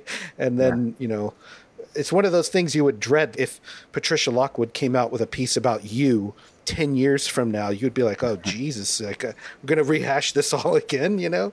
And i feel a little bit the same way if like someone i know gets quote tweeted by joyce carol oates of like oh th- this can't be good. Like even if it's good it's bad I, I was going to say, and I feel like we're we both have evaded up to this point the the the, uh, the need to sort of summarize what it is, and I think there's a reason for that. But I'm going to try and do it to the best of my ability, and then you can correct me and nuance what it is that she actually said. So it's an eight thousand word piece. It spends a lot of time with infinite jest. It spends some time with brief interviews with hideous men. Uh, it spends a little bit of time in a very broad sense with kind of the impact of his nonfiction and what, what its character was, and then it spends some time with the new, it's not quite new, but with something to do with paying attention, the novella. I would say if I had to try and summarize it for somebody, I would say it is Lockwood's effort as a writer herself of great ambition to deal with somebody who I think has been important to her, or at least has been an important is an important enough figure in the sort of larger literary pantheon that she feels like she needs to deal with Wallace. Not everybody is of such ambition that they need to deal with the people, with the big players in their realm. I'm not sure that I'm of that Im- of that ambition, but I think she is. I guess the other thing is, I would say, if I had to characterize her assessment of Wallace, as you said, ten years after Pale King, however many, fifteen or so years after his suicide, how I would characterize her assessment of Wallace is infinite jest, a lot of brilliant stuff in it, but ultimately, in some sense, a kind of highly imperfect book um, that has been overpraised. She's not big on brief interviews for hideous men. She's damning with faint praise his nonfiction. And then, as you said, I think that she actually has some nice things to say about the novella isolated from The Pale King, maybe as an example of Wallace at his best. And then I would add on top of that, because that summary to this point suggests that she doesn't actually think that much of Wallace. I guess I would layer on top of that some larger sense that she that, that's a recognition of his extraordinary genius level talent and his capacity at his best to do extraordinary things that almost no one else can do. But I think an assessment that he ultimately never fully realized it or something like that. So that doesn't really totally give you a flavor of what she wrote, but that's my kind of brief kind of summary of her assessment of Wallace. And I guess to your question of why now, I think that's a less mysterious question to me than you're framing it. Why now? Because Lo- Wallace still looms immensely large in the literary landscape. And so the people who loom that large just have to be dealt with and repeatedly have to be dealt with by other writers who want to live in the world of letters and make their own mark and so on. Yeah, and to your point, the the Lauren Oyler cruise ship essay comes up in her piece as well, and yeah. so I wondered if this was something she had been probably working on for a while, and then like us, like she had to pivot whenever Lauren Oyler came out with her piece as well. And I will say there's some good and bad in the essay for me that some of the good things I would point out was I think she deals really interestingly with the idea of memory here. I think she actually gets some interesting points out of that. And I do think she's also trying to do some revisionist history on Infinite Jest, the way that Lauren Oyler, we said, went back and read the cruise yeah. ship piece and said it wasn't that good. She's saying Infinite Jest isn't that good. And I think that's a much harder case to make for me. Yeah. And to me, that's like saying, well, I went back and read Ulysses and it wasn't that good. Or I read right. Moby Dick, it, it was just okay. Eh, you know, here's the flaws in it. It's like, well, that's she's ignoring a ton of other parts of the book that why people love it. Like she doesn't even really deal with why people love Infinite Jest. Um, she, she's just saying for her. So I wanted to ask you too. Uh, this essay jumps around. The point of view is all over the place. Did you notice this? Like where she says like we did this and we think this and we do that, and then she starts out by saying you would notice and you would, and then she's I'm not doing like it's first, second, and third person throughout this point of view, which I don't know how so intentional will, that will, was. Yeah, I mean, I will cop to something which is this is a piece of writing that is kind of deliberately, overtly. I don't know if experimental is the right word to put it because that's a vague, fuzzy term, but it's not trying to be it's not trying to be straightforward in, and linear in the way that an essay like this would typically be. As, and when faced with something like that, that doesn't go down as smooth as I'm accustomed to things going down, you know, I have a decision to make. There's a fork in the road. Down one direction, you read it incredibly closely and spend the time with it. You need to actually try and understand what the writer is doing and trying to do if you're capable of that which not all of us are, and I include myself in the not always. Or you just kind of glide through it and sort of skim the surface. And I just skim the surface because I reserve that I reserve that level of kind of deep attention. This isn't a knock on Lockwood. I reserve that kind of level of deep attention for things that I have probably external reason to believe are worth it. Like they're assigned in a class or they exist in the canon in a way where I can't trust my own judgment. That it's not just a hot mess, which is what my instinct says. There's a lot of good writing in this piece, but it's a hot mess. And the alternative version is actually it's this brilliantly achieved sort of non-linear effort that if only you know I were smarter or I were willing to devote the time to it, I would be able to recognize it's possible that's true. I just don't have the external evidence to persuade me to dedicate the time to it to come to a much firmer conclusion about whether it's a hot mess or it's like just like this brilliant experimental piece of nonfiction writing. So I did not notice specifically, but I noticed that it jumps all over the place, and there's lots of sentences yeah. that don't obviously make sense following from the preceding sentence and there's lots of things that aren't explained that could be explained. I mean, you and I, before we started recording, we're talking about the title of the essay, Where Be Your Jibes Now, which I guess is an infinite jest reference by way of Hamlet. Right? right. Is that it's right? it's a. Yeah, it's that's a speech. You know, the, alas, poor Yorick. I knew him, Horatio, fellow of infinite jest, most excellent fancy. Blah blah blah. Where be your jibes now? Your gambols, your songs, your flashes of merriment. But so it's, it's an infinite. It's a Hamlet slash infinite jest reference that she doesn't fully explain, and I did not. Right. I figured, okay, there's something going on there. There's some reference I'm not getting, but Matt will surely get it. and you know, I I guess, and I want to leave a question mark at the end of this, even as what I'm about to say will sound like a relatively confident assertion, which is I do think it's kind of a hot mess. The essay. Um, I think ha- having been in the position of trying to write about really big figures before myself, it is a hard endeavor, and I've never tried to write about somebody in a sort of authoritative way who casts as long a shadow as David Foster Wallace. We talked about a little, little bit about this with the Oyler's piece, like it's just a tough thing to pull off. There's different stances you can adopt. One is just not trying to, right? Writing about it, but sort of narrowing the angle of your lens. So you're not trying to take on David Foster Wallace, the writer. You're just trying to take on this specific piece of him. Another, which is harder but probably easier than what Lockwood trying to do, which is just a kind of takedown piece. So you reduce somebody to much, much smaller than really in truth they are, and then just go then just kind of decimate that sort of miniature version of them. And then there's what she's trying to do which is write in an authoritative way with the world of letters looking on about this big figure and have mastery over it. And i think as most of us do she failed at the task but did some interesting things in the process. Yeah, I think that's fair. And one thing I didn't know until this came out was how many people truly love and admire like she has a huge really devoted fan base and for a lot of readers she can do no wrong i'm not saying to criticize it because i'm approaching it a little bit differently than a lot of other people yeah. but sort of like you she's one of those people who has a sort of protected status in a way of you yeah. can't criticize Patricia Lockwood. And I didn't realize that going in reading this thing, but to me, she was more of like a humorist. And uh-huh. so her jokes that are in here really fell flat for me. Like I didn't really find any of them that funny. And she makes some what? comment too about the Toni Ware, Toni Ware section of the Pale King sounding like uh, Cormac McCarthy, who broke his hymen on a horseback. On a horseback. and I and I was just like, what? Part? No, it was a cheap joke. I'm I'm laughing. It was a cheap joke. It wasn't a great joke. Yeah, and but, but I mean, it just doesn't even make sense because, like, what about that actually even sounds like Cormac McCarthy?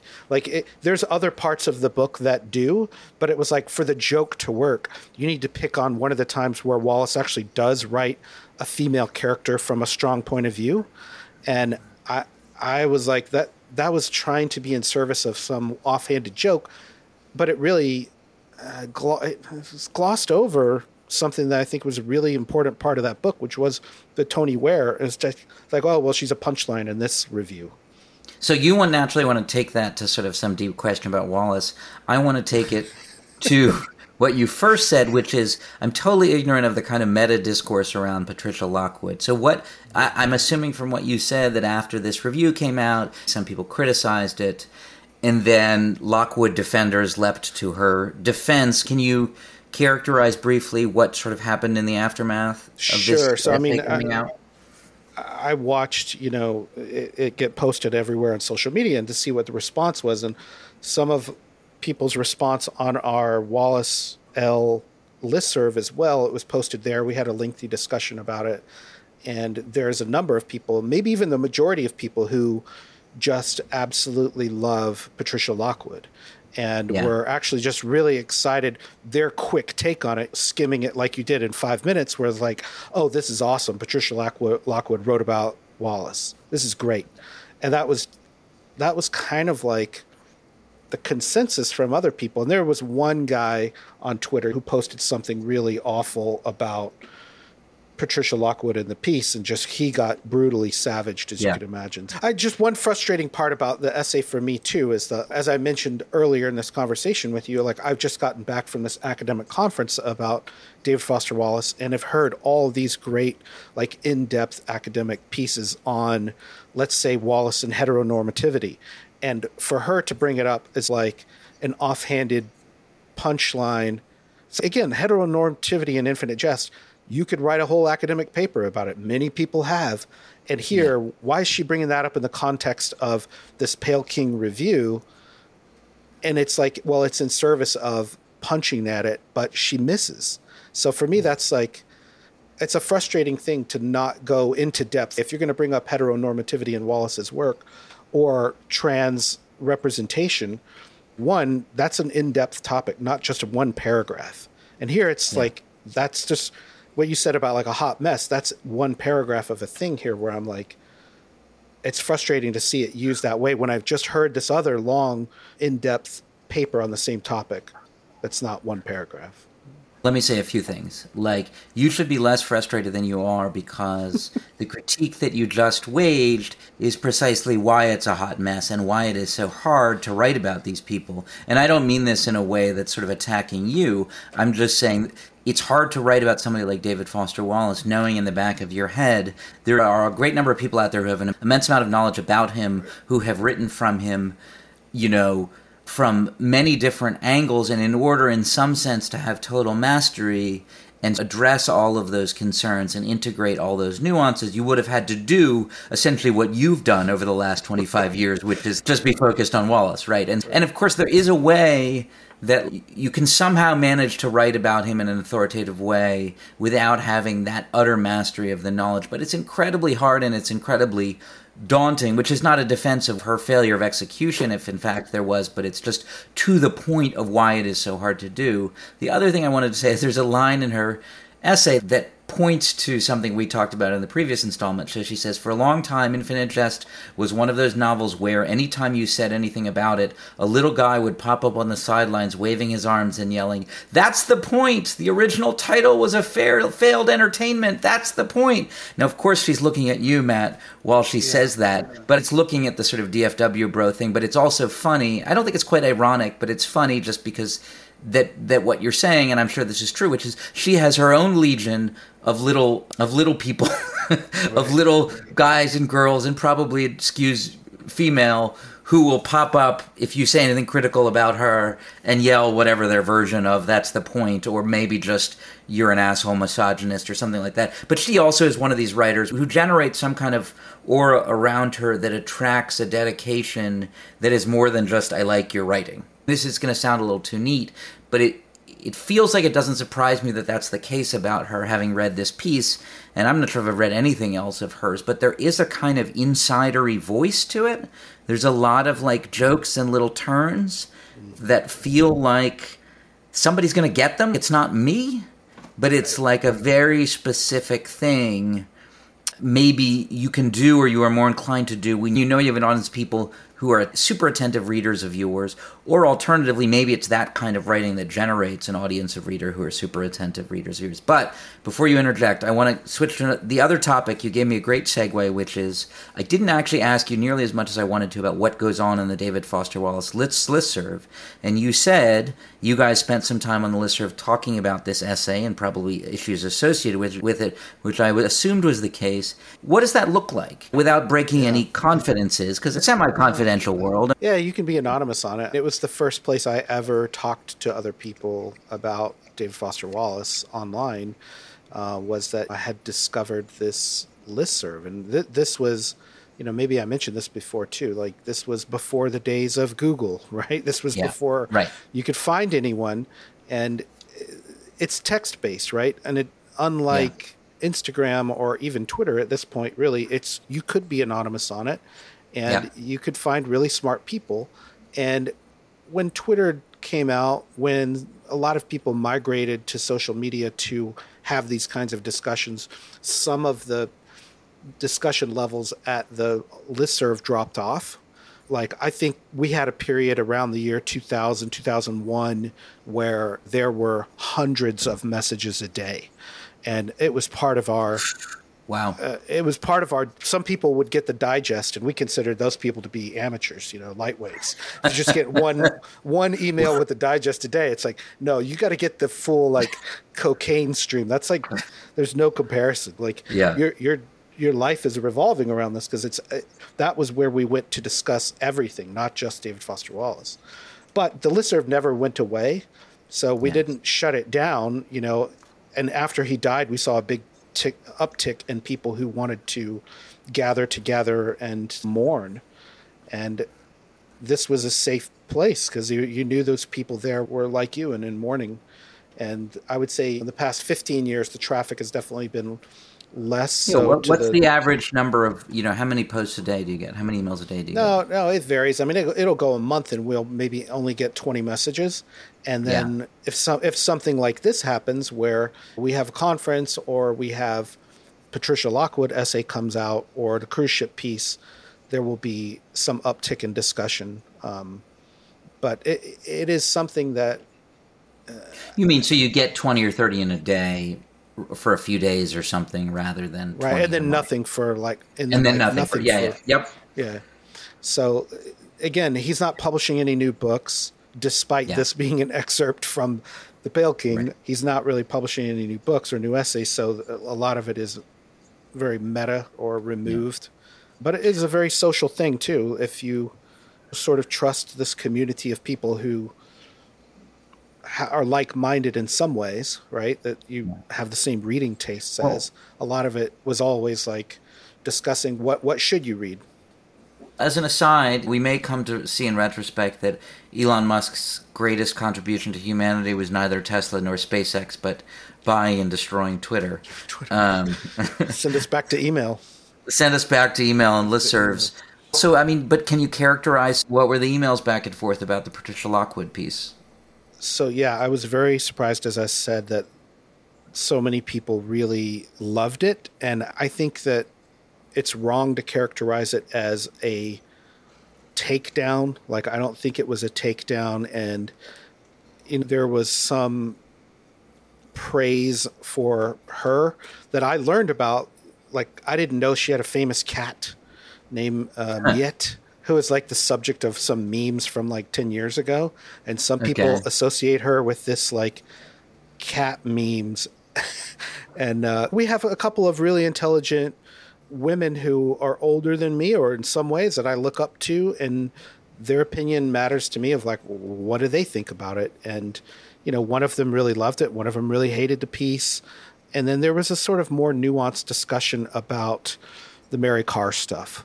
And Yeah. someone on our list brought up the fact that she doesn't really even bring that up until pretty late in the piece, right? But also, someone brought up that she leaves out some crucial information in that discussion that, and that a lot of people do, namely that I think it is important to say that he apologized to Mary Karr and made amends with her before he died, and that's not brought up. But again, very touchy to even bring that up. So having the listserv to discuss that, the nuances of how other people deal with it, I think a lot of people were reading it as Lockwood making the case that you can read Wallace with this information in mind, that she wasn't dismissive of it in either mm-hmm. direction, really. And we don't want to minimize it. We don't want to defend him, but we also want to be able to have adult conversations about this stuff. And sometimes that's easier to do in email where you have a little sense of who the audience is versus even talking to you now. Like I'm very cautious of like Sure. how, how to say about some tricky subjects. Well, I mean, you're in a you're in a double bind, Matt. If you allow me to speak for you, we, which is both that you, you want to be conscious about not about being aware of the allegations and in some cases documented evidence of misdeeds that Wallace committed. So not sounding like an asshole who's dismissive of that. So you have to be conscious of that. But you're also a figure in the world of David Foster Wallacedom, and you have to be conscious of you, not speaking for the community, but I would think not un- uh, unintentionally pissing them off. Or I'm imagining myself into your shoes, and I would I would be conscious about that. Yeah, I think that's fair, and that often when someone writes the words David Foster Wallace fans, I feel like they're talking about me. Yeah, and like yeah. I, I'm a sort of stand in for some of this. And over the years, I have definitely learned um, from my mistakes too. Like I'm always willing to talk for better or for worse. When he first died too, I felt like I was interviewed by some media outlets about what do Wallace fans think and Yeah, I made some mistakes about like talking to journalists in that regard and some ideas about what DFW fans are like I feel are still tied up with my identity in some weird way. Yeah, I mean, I hear you. Like, I've never been in that position of either being asked to represent a community or just being put in a position where a journalist will frame me as representative of the community, even if I didn't frame that. Some of that's just the structure of journalism, right? It's like, right. you know, you have an article, you get two quotes or something like that, and depending on the needs of the journalist, it may frame what you said in a way that's not, in fact, fair to what you said but also maybe you just say something that if you said it in one context would be totally fine, but then it gets the sort of imprimatur of a newspaper, and suddenly it seems like you're putting on airs or something like that. Uh, and to bring that to the Lockwood piece, that there is an issue of what's cool or not, and it's just not cool to be a fan of anything. Right. Ironically, her piece is just drenched in this like super cool hip irony pose. And it's like mm-hmm. she is the cool hot shit right now. And if you go on her wikipedia page and read the superlative quotes about her she is cool as shit and can basically do no wrong. And that's great for her. But like that idea of what's cool wallace i feel like fought against that with the new sincerity movement to say yeah. don't hide behind this irony that if you are a fan of something come out and say it. And he was often mocked for things that he liked, and people didn't yep. believe it. Does he really like, you know, this Stephen King book? No, he really did. Did he really like this shitty action movie? No, he really did. And to say you're a fan of something just makes you super uncool and unhip. And it's much better to say, like, you like something ironically. I I wholly agree with you, and I think you're right about this piece. That there's a coolness to it that that ultimately is a kind of deficit, I think about one of them when I was talking about the different stances you can take towards somebody like Wallace to sort of somebody who's that big. The one I didn't mention um, is that of a fan. And I think that's tricky because I, I would say this, which is there's a version of being a fan that is also a way of evading that challenge of being authoritative, right? And, and and I don't think there's anything wrong with that. I'm not sure there's anything wrong with any of these choices but I think it is very hard rhetorically to write well as a fan in a way that doesn't compromise your authority with the reader. And I say this having written an entire book about a writer I love and deciding very deliberately that I was going to not do the cool thing, that I was going to own up to my enthusiasm for love for this writer, for Dave Hickey, and I'm not the person to say whether I executed or not, but I will say I was aware that I was walking a tightrope. And and some of the reviews were like, you know, good book, but he's a little bit too much of a fan. You know, and, and I can try and argue against that, but I think rather than argue against their assessment of it, because I may have failed, I do think it's a tightrope. I would just say that I agree with you that if you can live there and write there with authority, it's a pretty powerful place to be, which I think is one of the things he did, which is one of the reasons why he's such a powerful writer. But it's hard to do. It is hard. Yeah. It is easy to write as a fan if you're not trying to achieve a lot of authority with other people who are not fans. If all you care about is writing it as a fan for other fans, that's fine. That's a relatively easy thing to do. If you're trying to write as a fan in a way that will have an impact on people who are not fans, maybe not even familiar with the person you're talking, that is a hard thing to do. Yeah, and uh, you know, two, two things. One is she, I felt like in the essay, maybe hints at this a bit by mimicking his style. Yeah. And there were some people who really were off put or caught off guard by her mimic what they thought was her mimicking his style, which I didn't really see it that way because I didn't know her style as much as some other people until the very end of the essay. And the essay sort of ends with this line that is does seem like a direct take from Octet, which is a Wallace story she trashes earlier to say, God, what does she call it? Uh, she says, I would like to put Octet in my ass and turn it into a diamond. And I don't. that she's like it's a lump of That's coal. funny. I'm going to give her that one. Uh, I just on its own terms. That's I saying you'd like to put something in your turn it into yeah, a diamond is, a diamond. well. I mean, I guess what it's saying is like there's something there, but it wasn't sufficiently refined or something, or put under enough pressure, right? I mean, if you took it, if you right. took the metaphor straightforwardly, um, right? And then she says uh, at the very end of the essay, What is alive in it passes to the living. His attention becomes our attention. It can still be ours. Sure, do with it what you will. This sounds exactly like the end of Octet, which is about like a writer's dilemma. And at the end, it says, "So decide." So that that seems very like that sort of Yeah. Mm-hmm. tone sounds very similar, and it's like mimicking his style. Maybe is her way of, I don't know, being a fan in, in a way. Um, I will say this, which is this th- this essay contributes to the aura around Wallace. If you divided all things about Wallace into like a binary, which is things that sort of are, are likely to sort of diminish his legacy or perpetuate his legacy, I think this one pretty clearly is in the perpetuate his legacy column because it, it mystifies him in certain ways. It emulates him. It gives him 8,000 words.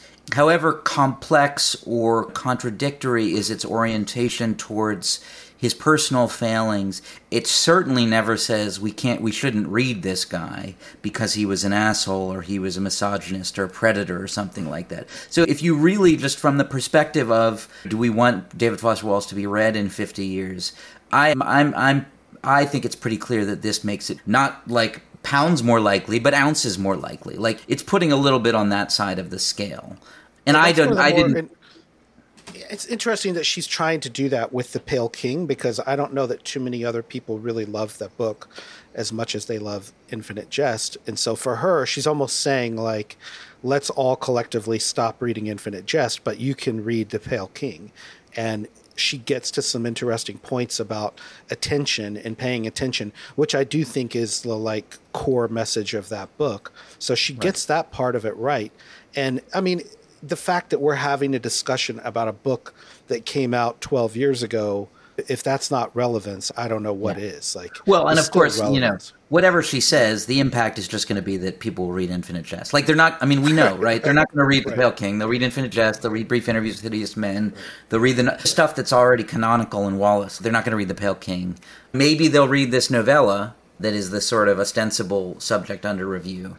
But in the way, I'm just in the way these things get integrated into the kind of broader kind of stream of literature, like the impact will be that because she certainly didn't make a like she didn't make a sort of amazingly persuasive case for either Pale King or this novella, just in the way that she dealt with it. What she made a case for was Wallace is still this giant with whom we have to reckon. I, to go back to the listserv a little bit, like I'm curious, what are the things these days, other than you know the Lauren Oyler piece, the publication of this standalone novella, the Patricia Lockwood piece? Like, what are what are things that kind of bubble up occasionally and increase the frequency of posts from 20 a month to 20 a day? Hmm, yeah, that's it's interesting because there's still always people doing search in the archives. You know, like if someone publishes something or writes something that has a lot of well, this is his annotations on this book, or this is what Wallace said in a letter.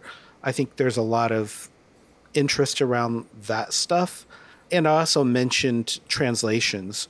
So there's now a growing sort of community of Wallace translators. And as you can imagine, to translate Infinite Jest takes years off of your life. And right.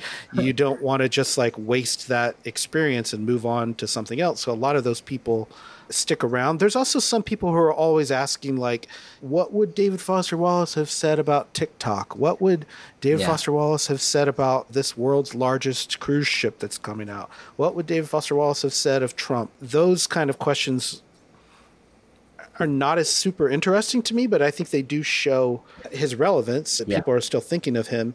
There's also always people asking, like, okay, if I liked Infinite Jest, what else is there? What's the next big thing? And Pynchon is still alive, not really publishing. Don DeLillo is still alive. His last book, pretty disappointing. So there's questions of what should you be reading, and it'll cop up to the fact that like I've been for the past few years like really advocating for this book called Novel Explosives by Jim Gauer, and so have Jim come to the conference and like I'm out trying to champion that book. Some other people were talking about Solenoid was a big book last year. So there, there's always a question of what's next. After Wallace died, it's coincided with when Bolaño was being translated. Um, Yeah. in 2666 and Savage Detectives were out. So, you know, that that's always a question. I think if you came out and said, hey, what are you guys all reading right now? Because we all know what we like to read, that gets a lot of attention, I would say. Uh, what's the best thread of all time on the listserv? I mean, let me take so the pressure, many. let me take the pressure off that. Not what's the best thread, but what was one very memorable All right, thread. you- so, some of my favorite ones are people asking, like people who have just finished reading Infinite Jest and they have just discovered the list and they say, what the fuck just happened? And they have a bunch of questions or theories of like, okay, what happened to Hal? Is Joel really disfigured? What happened in the graveyard scene? Like they have all of these like frequently asked questions. And every now and then, you know, we'll get someone with like a really interesting infinite jest theory. And I think that's something that everyone loves. Like, let's actually talk about the plot of the book because it's so Yeah. freaking complicated. So there was one memorable listserv post by this guy named Jason Preston who wrote this long thing about the good, the bad, and the ugly in Infinite Jest, and comparing the graveyard scene where they're going to dig up a body in the good, the bad, and the ugly that relates to them going to dig up the body in Infinite Jest, which is, like you said earlier, a reference from the Yeah. graveyard scene in Hamlet. That's more like a fan theory than an academic essay, but that kind of like enthusiasm around the plot of the book, I, I love those.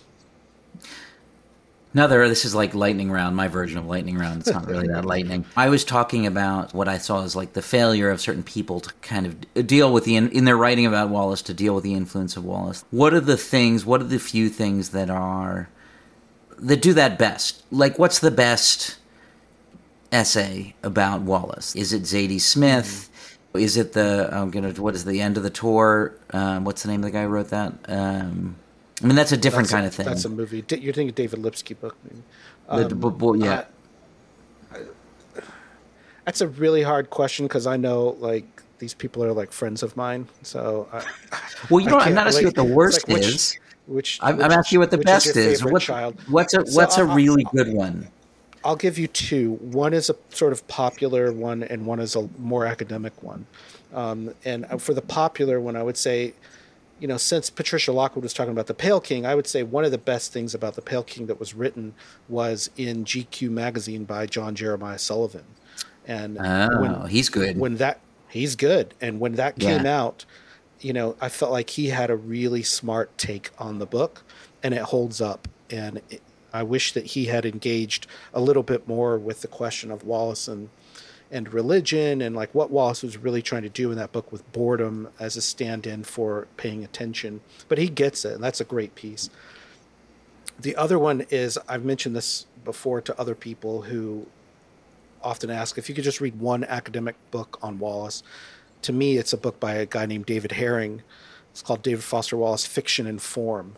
And a lot of that deals with how the Pale King was put together, but also with what's really going on in Infinite Jest. So this is a core question that, that gets asked. And David now is more of a film scholar and a writer himself. He's a novelist out of Liverpool, and he's a really smart smart guy. And just his style of writing, I think was really good. But there's so many great pieces on Wallace and so many other issues and topics. It's hard for me to to limit it to just those two.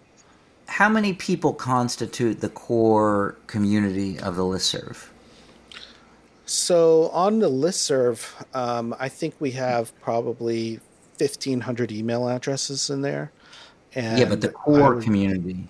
Who, who are the probably fewer players? than hundred. Probably fewer Yeah. than hundred people. That's but actually a lot to me. I, that actually is like that's a lot. Like I thought you were going to end up in like fifteen or twenty or something. like- No, no, no. It's that's actually a big yeah, it's just one of my things one of my like that if you really look back at most of the key intellectual or literary scenes or milieus in western history my hypothesis is that it's probably usually a few dozen people or something like that you know and not making the claim that this is a key intellectual milieu historically but making the claim and i think this is evidence towards that fact that if you have 50 to 100 people who are sort of active, dynamic members in a community trying to sort of persist in developing or cultivating the legacy of a writer, like that will have a huge impact. That's a big community of people who really give a shit. Particularly, well, it depends. It's not a big community if it's 13 year olds who love Harry Potter. Like, it's a big community if it's 50 or 100 people who are very bright, who know how to write, who have institutional affiliations or connections. Like, that's a big impact. Yeah. Do you remember after Wallace died? He died in September 2008. The next summer in 2009, there was a big, uh, like, group read of Infinite Jest called Infinite Summer. And it got a lot of Vaguely. publicity. It was organized by this guy named Matthew Baldwin, but it had a lot of celebrities who joined in and did some guest posts. The guy from the Decemberists and uh, this guy Kevin Guilfoile was involved, Avery mm-hmm. Edison. It, it got a lot of publicity, and there were some guest posts on there. I wrote a couple, and my friend Maria Bustillos, mm-hmm. she wrote a long thing in there called "The Wonder of Wallace-L." That is about how great the listserv is. And again, I've known Maria going on 25 years, and she captures this sentiment better than I could about the people who we have met all over the world um, through this listserv. And yeah, it is the dominant like intellectual community of my life that I have met through that group. So I, I would say, look at that Infinite Summer. Did you do you remember that at all? InfiniteSummer.org. I remember the phrase. I don't remember anything in detail, but I'll go and look at that essay. Fifty or hundred people who have institutional affiliations. I mean, that's. I didn't even mention specifically. Like Maria Bustillos is a literary critic who publishes in places of note. Right? I don't know who she's writing for now, but like, and I think there's other folks in that category who are on the list, and it's not as if those people are writing about Wallace all the time but it will t- over time it will tell and that matters in this sort of and part of this is just my sort of back of the envelope kind of sociology of how influence plays out which is that you guys quietly colonized a lot of institutions that wouldn't either know you're there or don't know you're there or you know know you're there but aren't aware of your passionate commitments or something Yeah, and that's the one thing I truly do care about is that network of people. And going back to our discussion of fans, this is something I am like rabidly defensive of is anyone who attacks the idea of David Foster Wallace fans. Because in my mind, that's not an abstract lit bro. That is people who are my friends who I know from these conferences. Many of them who are not white males like me. Many of them who are, you know, women and people of color and lesbian, gays, bisexual, trans members of our community who I'm protective of these people. I don't want them grouped in with just being lit bros. And I could give you some examples of the worst offenders here, which I would say Jonathan Franzen, in his essay Farther Away in the New Yorker in 2010, I felt like one of the reasons he blamed Wallace's suicide on Wallace is seeking attention from his fans rather than from people who truly loved him. So fuck mm-hmm. you, Jonathan Franzen. Um, this is going to lead with that. That's about it. You know, they do those little clips at the beginning where it's like, you know, just a, like a goofy moment. open, right? It's It's just gonna be like, it's just gonna be so. Fuck you, Jonathan Franzen, and then then the music will play, and then they'll say, "Welcome to Eminent Americans." Um, Spoiler alert, not the first time I've said that on my own podcast. yeah, yeah, it's interesting. I, you know, I'm, I'm just thinking what you said just made me think about also like imagining Patricia Lockwood on the listserv. Like, I think for a lot of us, you, me, Patricia Lockwood, whomever else, there's this sort of back and forth between, you know, we want to be out there, we want the attention, we want to be writing for a sort of faceless public. And probably for Wallace too, right? We want to be writing for like a mass faceless public and have influence on the world. And then there's this other part of us which is like we just want to be holed up with the people who care about the same exactly the same shit we do and like talk to them about it, right? Like who would who could who could bet possibly be better conversation partners for Patricia Lockwood in this essay or Lauren, Lauren Oyler in her essay than like the David Foster Wallace listserv, you know? And and it is a kind of just it's an interesting phenomenon, and there's a tragedy to it, which is like which is on some level they do want to be in the listserv having the conversation, but then in some level they want to be they want to be out in the world as writers, as professional writers, and that's and that is a difficult. It's difficult to be in both of those spaces. I think it would be very difficult, verging on impossible, to write the sort of authoritative David Foster Wallace essay and also be a member in good standing of the David Foster Wallace listserv. I'm not saying it's totally impossible. It would just be nearly impossible. And um, yeah, it's a good it's a good point, and I feel like that's something that you know this is a very different. It's, it's an irrational fear of mine. It's just that like she Patricia Lockwood would hate me, and and yeah, I and I think you know I, in the past I've had experiences where I have met people who have had this similar feeling for, and it, it's gone fine or you know we actually have a lot in common and, and get along and then there's other people who are like no they actually are just predisposed to not want to have anything to do with the whole community which is yeah. fine too again you know i'm not i'm not out there proselytizing for anyone to come and like talk to me about david foster wallace I don't need to like tell you to I don't need to like advocate for him. That's why I'm bringing up these other books that I like that I feel like that do need attention and are by genuine artists but yeah. it's also it's very personal very quickly for me because like i say i have spent so much time on this one topic that yeah. it's hard for me to separate out any sense of objectivity about it uh, well i mean i didn't have you on the podcast to be objective good i can't do that so um, um, all right i think we yeah. Yeah, I think we did our business, Matt. I don't know unless you have any final part. I think my lightning round questions um, are over. I'm going to found a uh, I'm going to found a Dave Hickey listserv. There will be four of us. Uh, it won't be as gratifying. There has to be. I hear what you're saying about that. You want it's a small number is most gratifying, but it's it's not too small a number, right? It has to be big enough to have life and vitality and and and, and sufficient kind of backup, you know, managing editors such that if you're having an off week or month or year, it doesn't die in your in your absence. Right. right. Uh, yeah, and there, there's plenty of people who you know I still have no idea who they are when they post. Yeah, and and th- and that's great too because you know I. I think it's a sign that you are engaged in something vital whenever there's tons of people from all over different backgrounds who do want to talk about the same books as you do. That's Maybe great. Patricia Lockwood is on the listserv. She's just she posting under a pseudonym. She could be. You have to do Maybe a uh, do an algorithmic analysis of her her published text versus all the posts on the listserv. Yeah, what's my last? Well, I mean, here's here's the question that I've asked of all of my guests, which is a little bit connected to the one I just asked, which is: look, five, ten years down the road, where do you think the discourse around David Foster Wallace will be relative to where it is today? It's really hard for me to predict that. I do think people are always asking, like, I wonder what Wallace would have said about X, Y, or Z. Like, what would he have said about Trump or, you know, VR or something? And so that sort of relevance drives people to looking back into his work and also drives people to discover it.